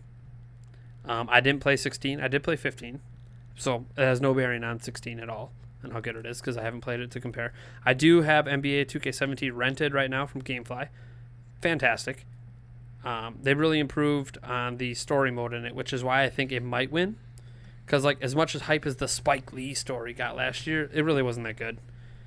Um, and this year they kind of made the story mode make sense and matter uh, in a way that I didn't think they could. I always thought it was going to be a silly thing, and now it's like this is something you can invest in. Um, and the gameplay is just as good as it's always been. NBA 2K17. Um, I was going to give the win to. Then I just happened to glance I at know. How well Forza Horizon 3 is reviewing. 91. I've never been a Forza guy. Like FIFA 17 is not close. MLB The Show is not close. NBA 2K17 isn't close. Um, I think it's going to go end up going to Forza Who do you want to win? because it. I, the game I want to win is not on the I know you want NHL or not NHL. You want Madden to win. Yes, and I'm not just saying that because like you know, the the, the criticisms people have of Madden are the same reasons that FIFA shouldn't be on the list, or MLB The Show, or 2K17 shouldn't be on the list. You know, it's just slight improvements to a previous game. It's a roster update. Um, but like that's not just what Madden 17 is, and I'm not going to get into all the nitty gritty details on that. Um, but but I think Forza is going to win because it's the most different of all the games on there, and it's not a yearly game, and it's also the most high reviewed game of all the games on the list. So it doesn't come out as often. Uh, like all the rest of these games are yearly games, except for Forza, and Forza reviewed really well. Yep. So I think it's going to go to Forza, and I think if any other game's going to knock it off, it's going to be. Uh, let me glance at MLB The Show quick, because MLB The Show is, is a big media darling in the U.S. No, so so I think it's going to go to Forza Horizon. If another game is going to take it, it's going to be NBA Okay. 2K. So So you said NBA 2K, so that's like my second choice. Alright. That's, that's kind of the, what I, what I would want to win out of what's available there. But all right. So best multiplayer Oh, game boy. for outstanding online multiplayer gameplay and design, Oh, including okay. co-op It's and on massively multiplayer experiences. Got Battlefield One, Gears of Fo- Gears of War, this Four, oh this this upsets me. Overcooked, Overwatched. That's confusing. Overcooked is so Rainbow fun. Six Siege and Titanfall Two. Yes. So out of what's on this list, I think Titanfall 2 should win, but it's not going to. Mm, Yeah, no, it's not. Um, I want it to win because it, it, it just is that good, but it, it's it's not going to. It's going to be Overwatch or yeah, I think it's going to go to either Overwatch or Battlefield One. I, I would love to see a game like Overcooked get that Me too. recognition because it, it's a very good game. Just it's so much fun to play with friends. Uh, but I think I think Overwatch is probably going to end up taking it. Battlefield One has a shot. Uh, I'm very surprised that they didn't include Legion in this list Oh, for uh, World of Warcraft. because it's a massively multiplayer Yeah. experience. Like it's an MMO. It's literally multiplayer. Um, so I'm very surprised that they included like Overcooked or like Rainbow Six Siege, which clearly it has no shot to me. Um, and include like the, the most popular multiplayer game in the world Yeah. right now. It's really weird. But uh, yeah, I, I think Overwatch is probably gonna take this. Yeah, I think. Overwatch is going to take it. I'd like to see Overcooked win. Um, but if Yeah, that's the thing. Like, I, I want to see them go for Overcooked because I think it is deserving. It's just I don't know how it's gonna beat Overwatch. I think if Overwatch didn't win any other category, it'd win this one. Um, now here's the nominees. We get to actually cast a vote. For. okay, I don't know that much about esports. Do you? Uh, not the individuals. I know the team names. Outside of Hungrybox. Um, yeah, Hungrybox, I know because uh, he was at the Nintendo event I don't know that much about him. back in the And day. we're at two hours and forty minutes. yeah, Hun- Hungry Hungrybox is the one of the best Super Smash Bros. players in the world. Um, so I'm gonna go down. We're gonna go down to most anticipated game. Just gonna round oh, off. we're not gonna do trending game. I mean, we can. Um, because I only I only say that because last year Greg Miller won and gave probably the best No, speech. I've ever heard in my life. so oh, That speech is amazing. If you guys haven't seen the Greg Miller speech, you need to go watch it. and then listen year. to his reasoning. Totally amazing. reasoning behind it. Um, Oh, so here's so trending good. gamer. For a streamer, influencer, media member who has made an important impact on the industry in 2016, we've got Angry Joe Show. Yep. Uh, Boogie Yep. two nine eight eight. Danny Yep. O'Dwyer. also known as Francis. Danny O'Dwyer, Jacksepticeye, and Lirik. So, this is this is the thing: is Jacksepticeye is a huge audience, Yes, he and does. he's good. So I Yeah. can see him winning. Um, Well, they all have kind of Yeah, huge audiences. but like he's he's probably the one I know the most. Like I've been subscribed to him forever, Like he's got what? He's got 13 mil. something like that. What are some of these other guys? What, what, like, what's Angry Joe at? He's at. uh He's at, at two mm-hmm. mil. So yeah, he might be like the most followed. Well, and here's the thing too: is it's not necessarily about, and this is one of the things that we we found out last year with. Yeah, like this isn't necessarily a popular. Well, this is. Well, we found out last year contest. with Greg Miller, is that this isn't really about how many views you have. It's can you inspire your audience to vote for you, and yes, so if yes, and, and I think this is where someone like Danny O'Dwyer has a shot Yeah. is if he's like, because hey guys, vote for me, I'm nominated for this, and then like he doesn't have a huge audience like following him on, on YouTube. You know, I mean, he does okay for himself. He's got twenty two thousand. Like that's what Zelda Informer basically has. so like, and, and our YouTube channel is Mhm. dinky. So like, but that's not what he's known for. yeah, He's known for his work at at, at the, the number two video game site in the whole world, um, and doing a fantastic job there. And he was still working there earlier this year. Um, fact, he, I don't know if he's. If he, I don't know. He might still be. who working there, I'm Danny? 100% I thought. Danny left to do his Yeah. own thing. Yeah, I thought he did. That's why. That's why you know the trailer goes to his YouTube channel. But he's still he left Yeah. this year. Um, and like kind of funny games kind of left around like a similar Mhm. time, like last year or maybe it was two years ago now. Um, but anyways, the Game Awards didn't have this category Yeah. that year. So um, I, otherwise, I think Greg Miller would have maybe won the year before. So like. He, he, you know, Greg Miller deservedly won last year, despite not being the most popular choice Yeah. on there in terms of followers. Uh, Danny O'Dwyer, I think, has inspired a lot of people uh, through his work at, at, GameSpot. Mhm. And I, I think the fact that he went independent and basically did it all on his own. Um, it wasn't like when Greg Miller left and brought like three, four Yeah. people with him. You know, Greg Miller got the recognition, but really he only got that award uh, because of what they were able to do collectively. And he says group. that he's not taking this for himself. Oh yeah, yeah. He, he said that in his. I mean, you can even listen to it. To his, Yeah. He knows that that award is not just about him. Like, that's what that group was able to do, and what they, that group means to so many people. And Greg Miller is just that you know that that go-to personality of that group. Um, so he was the one that got recognized. And Daniel Dwyer is completely on his own. And I personally am a huge fan of him. Um, so like I was a huge fan of Greg Miller, and he was on the one. Um, I'm a huge fan of Daniel Yeah. O'Dwyer, and he's. I really want him to win. I really think he's got a legit shot, just because of pe- people are going to know who he is. On you know, like fans are going to know Mhm. who this guy is, even if he doesn't have a big following. Um, and, and I also look at it as you know, you're looking at you know who's the most influential media member. Like I don't know that Angry Joe is any more influential this year than he was Yeah. last year. Like I, I, I like his stuff, but like I, you know, yeah, his following's grown, but is he really any more influential than he's ever been?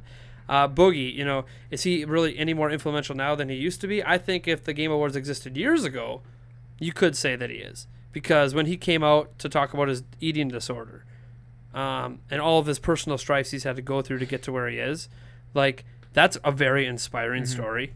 And you could you could argue that that makes him like a big influencer for people to follow their dreams, and that that's very true. But again, that wasn't this year.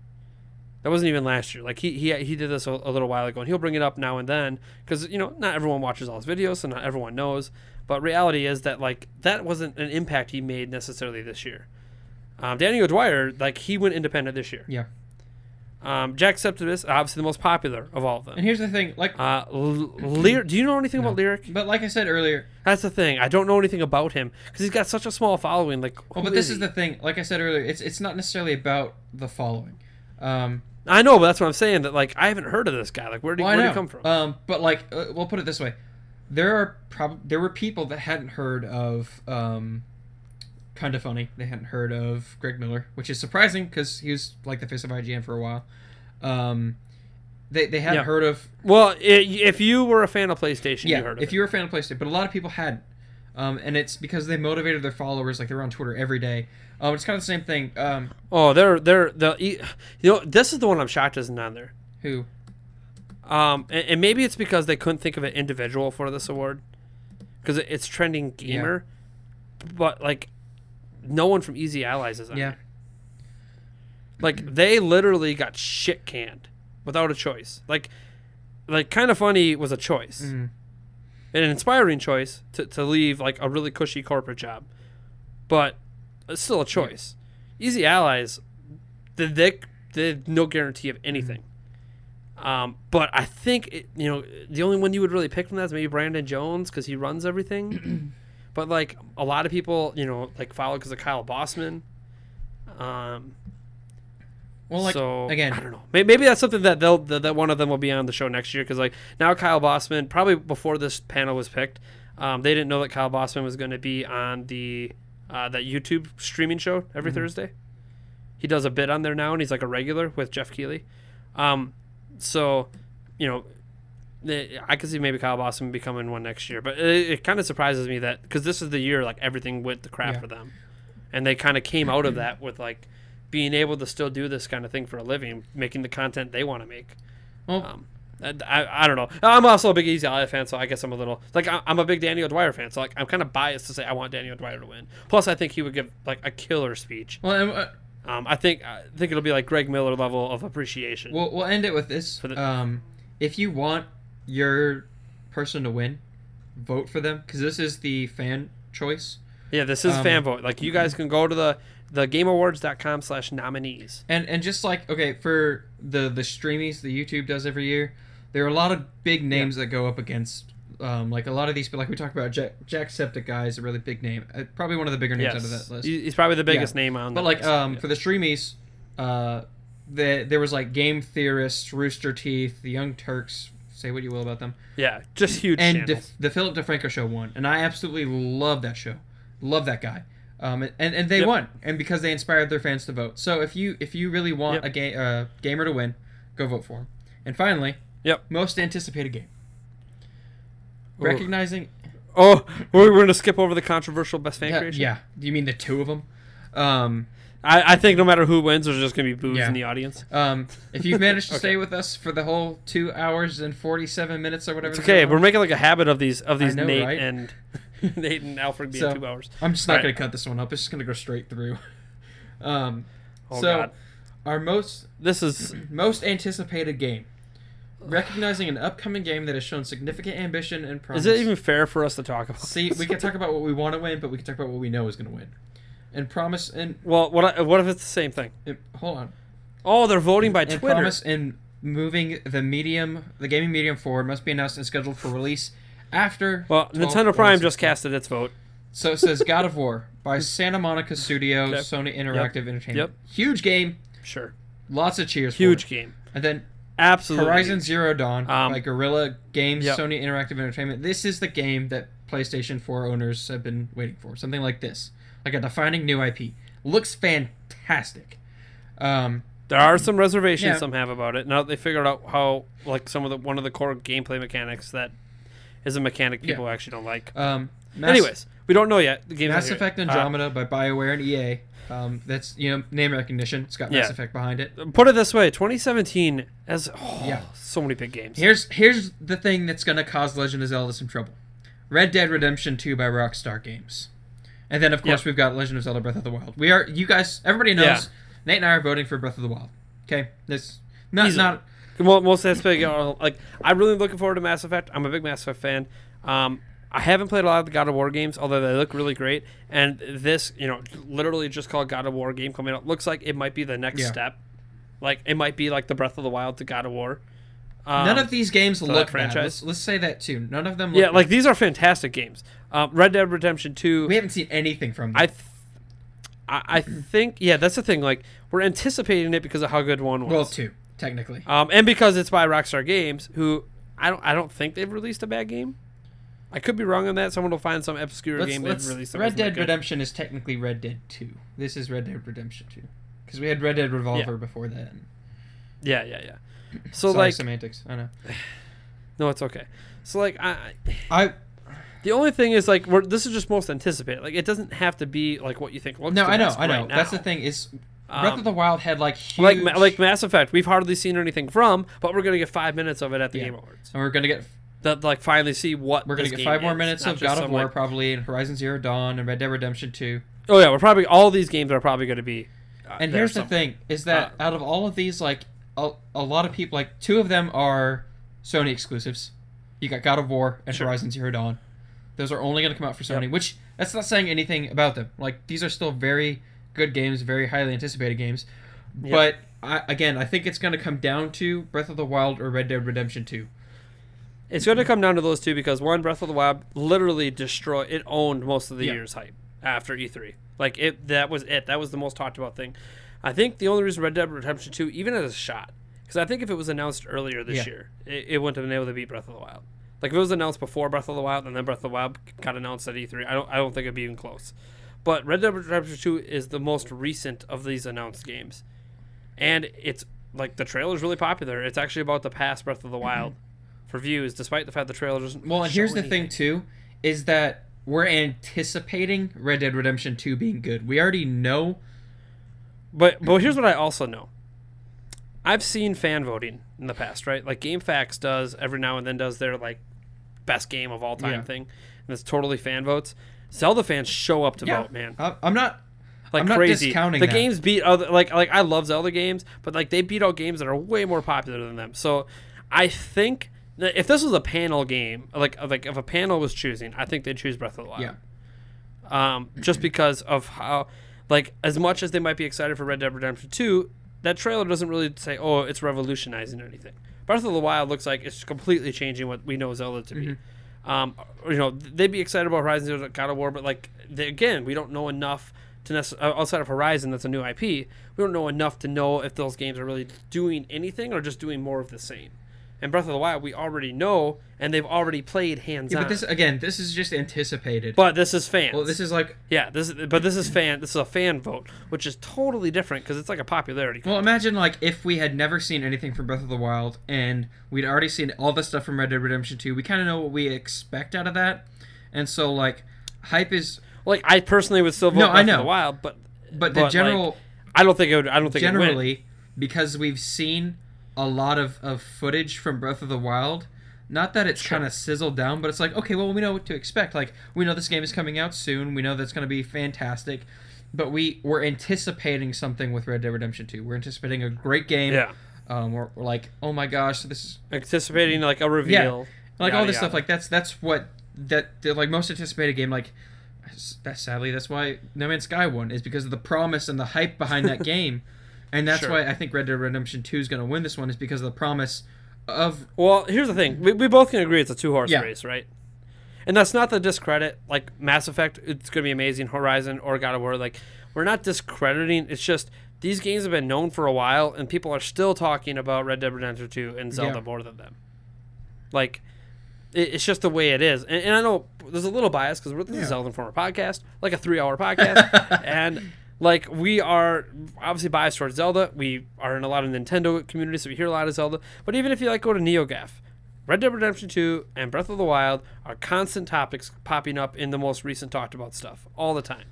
Um, these other games are not popping up. Like I haven't seen a God of War thread pop up there and well, since the game was announced, basically.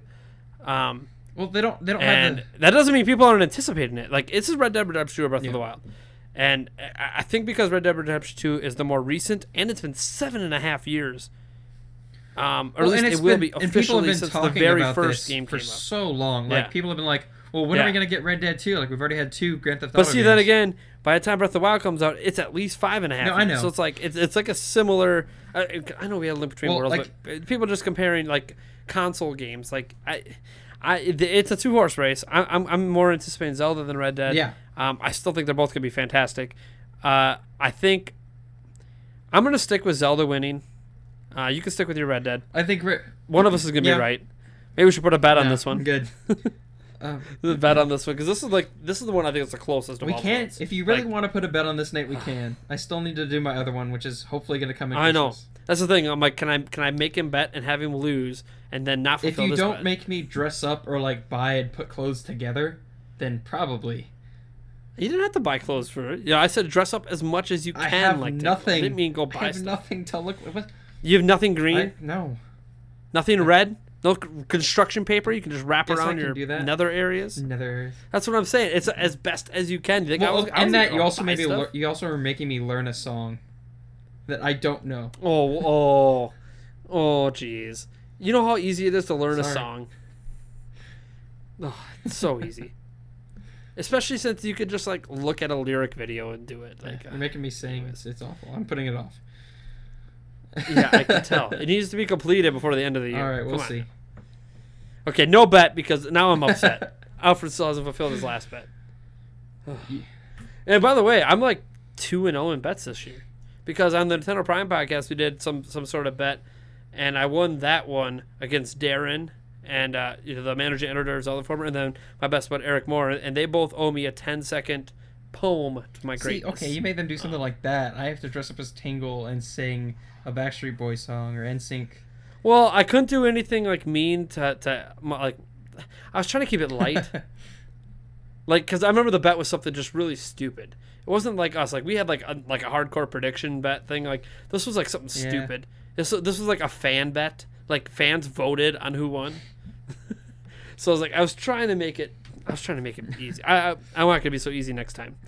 It's going to be something like, like oh, oh. I'm gonna. I, I might bring hot pepper Ugh, into that one. monster. But it's not. It's not going to be a. Well, no, not not for him. No, here. I know. Not I'm aware. This is your show now. I don't make that. I don't make. No, I know. I meant like you're you're gonna do that for them. You're still a monster for doing that. Yeah, I know. But here's the thing. Like, I can't because Darren can't record anything. Wait, I know what. Okay. That that guy. Anyways, anyways, Darren, you're safe for now. You still owe me that poem.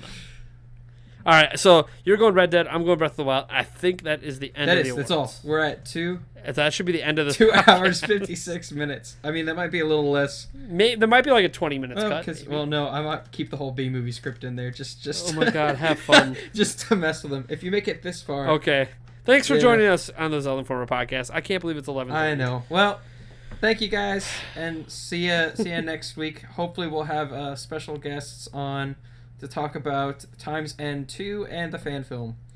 Um, but until then, see ya. And go pack go. They got the win. Bye. Yes. Bye.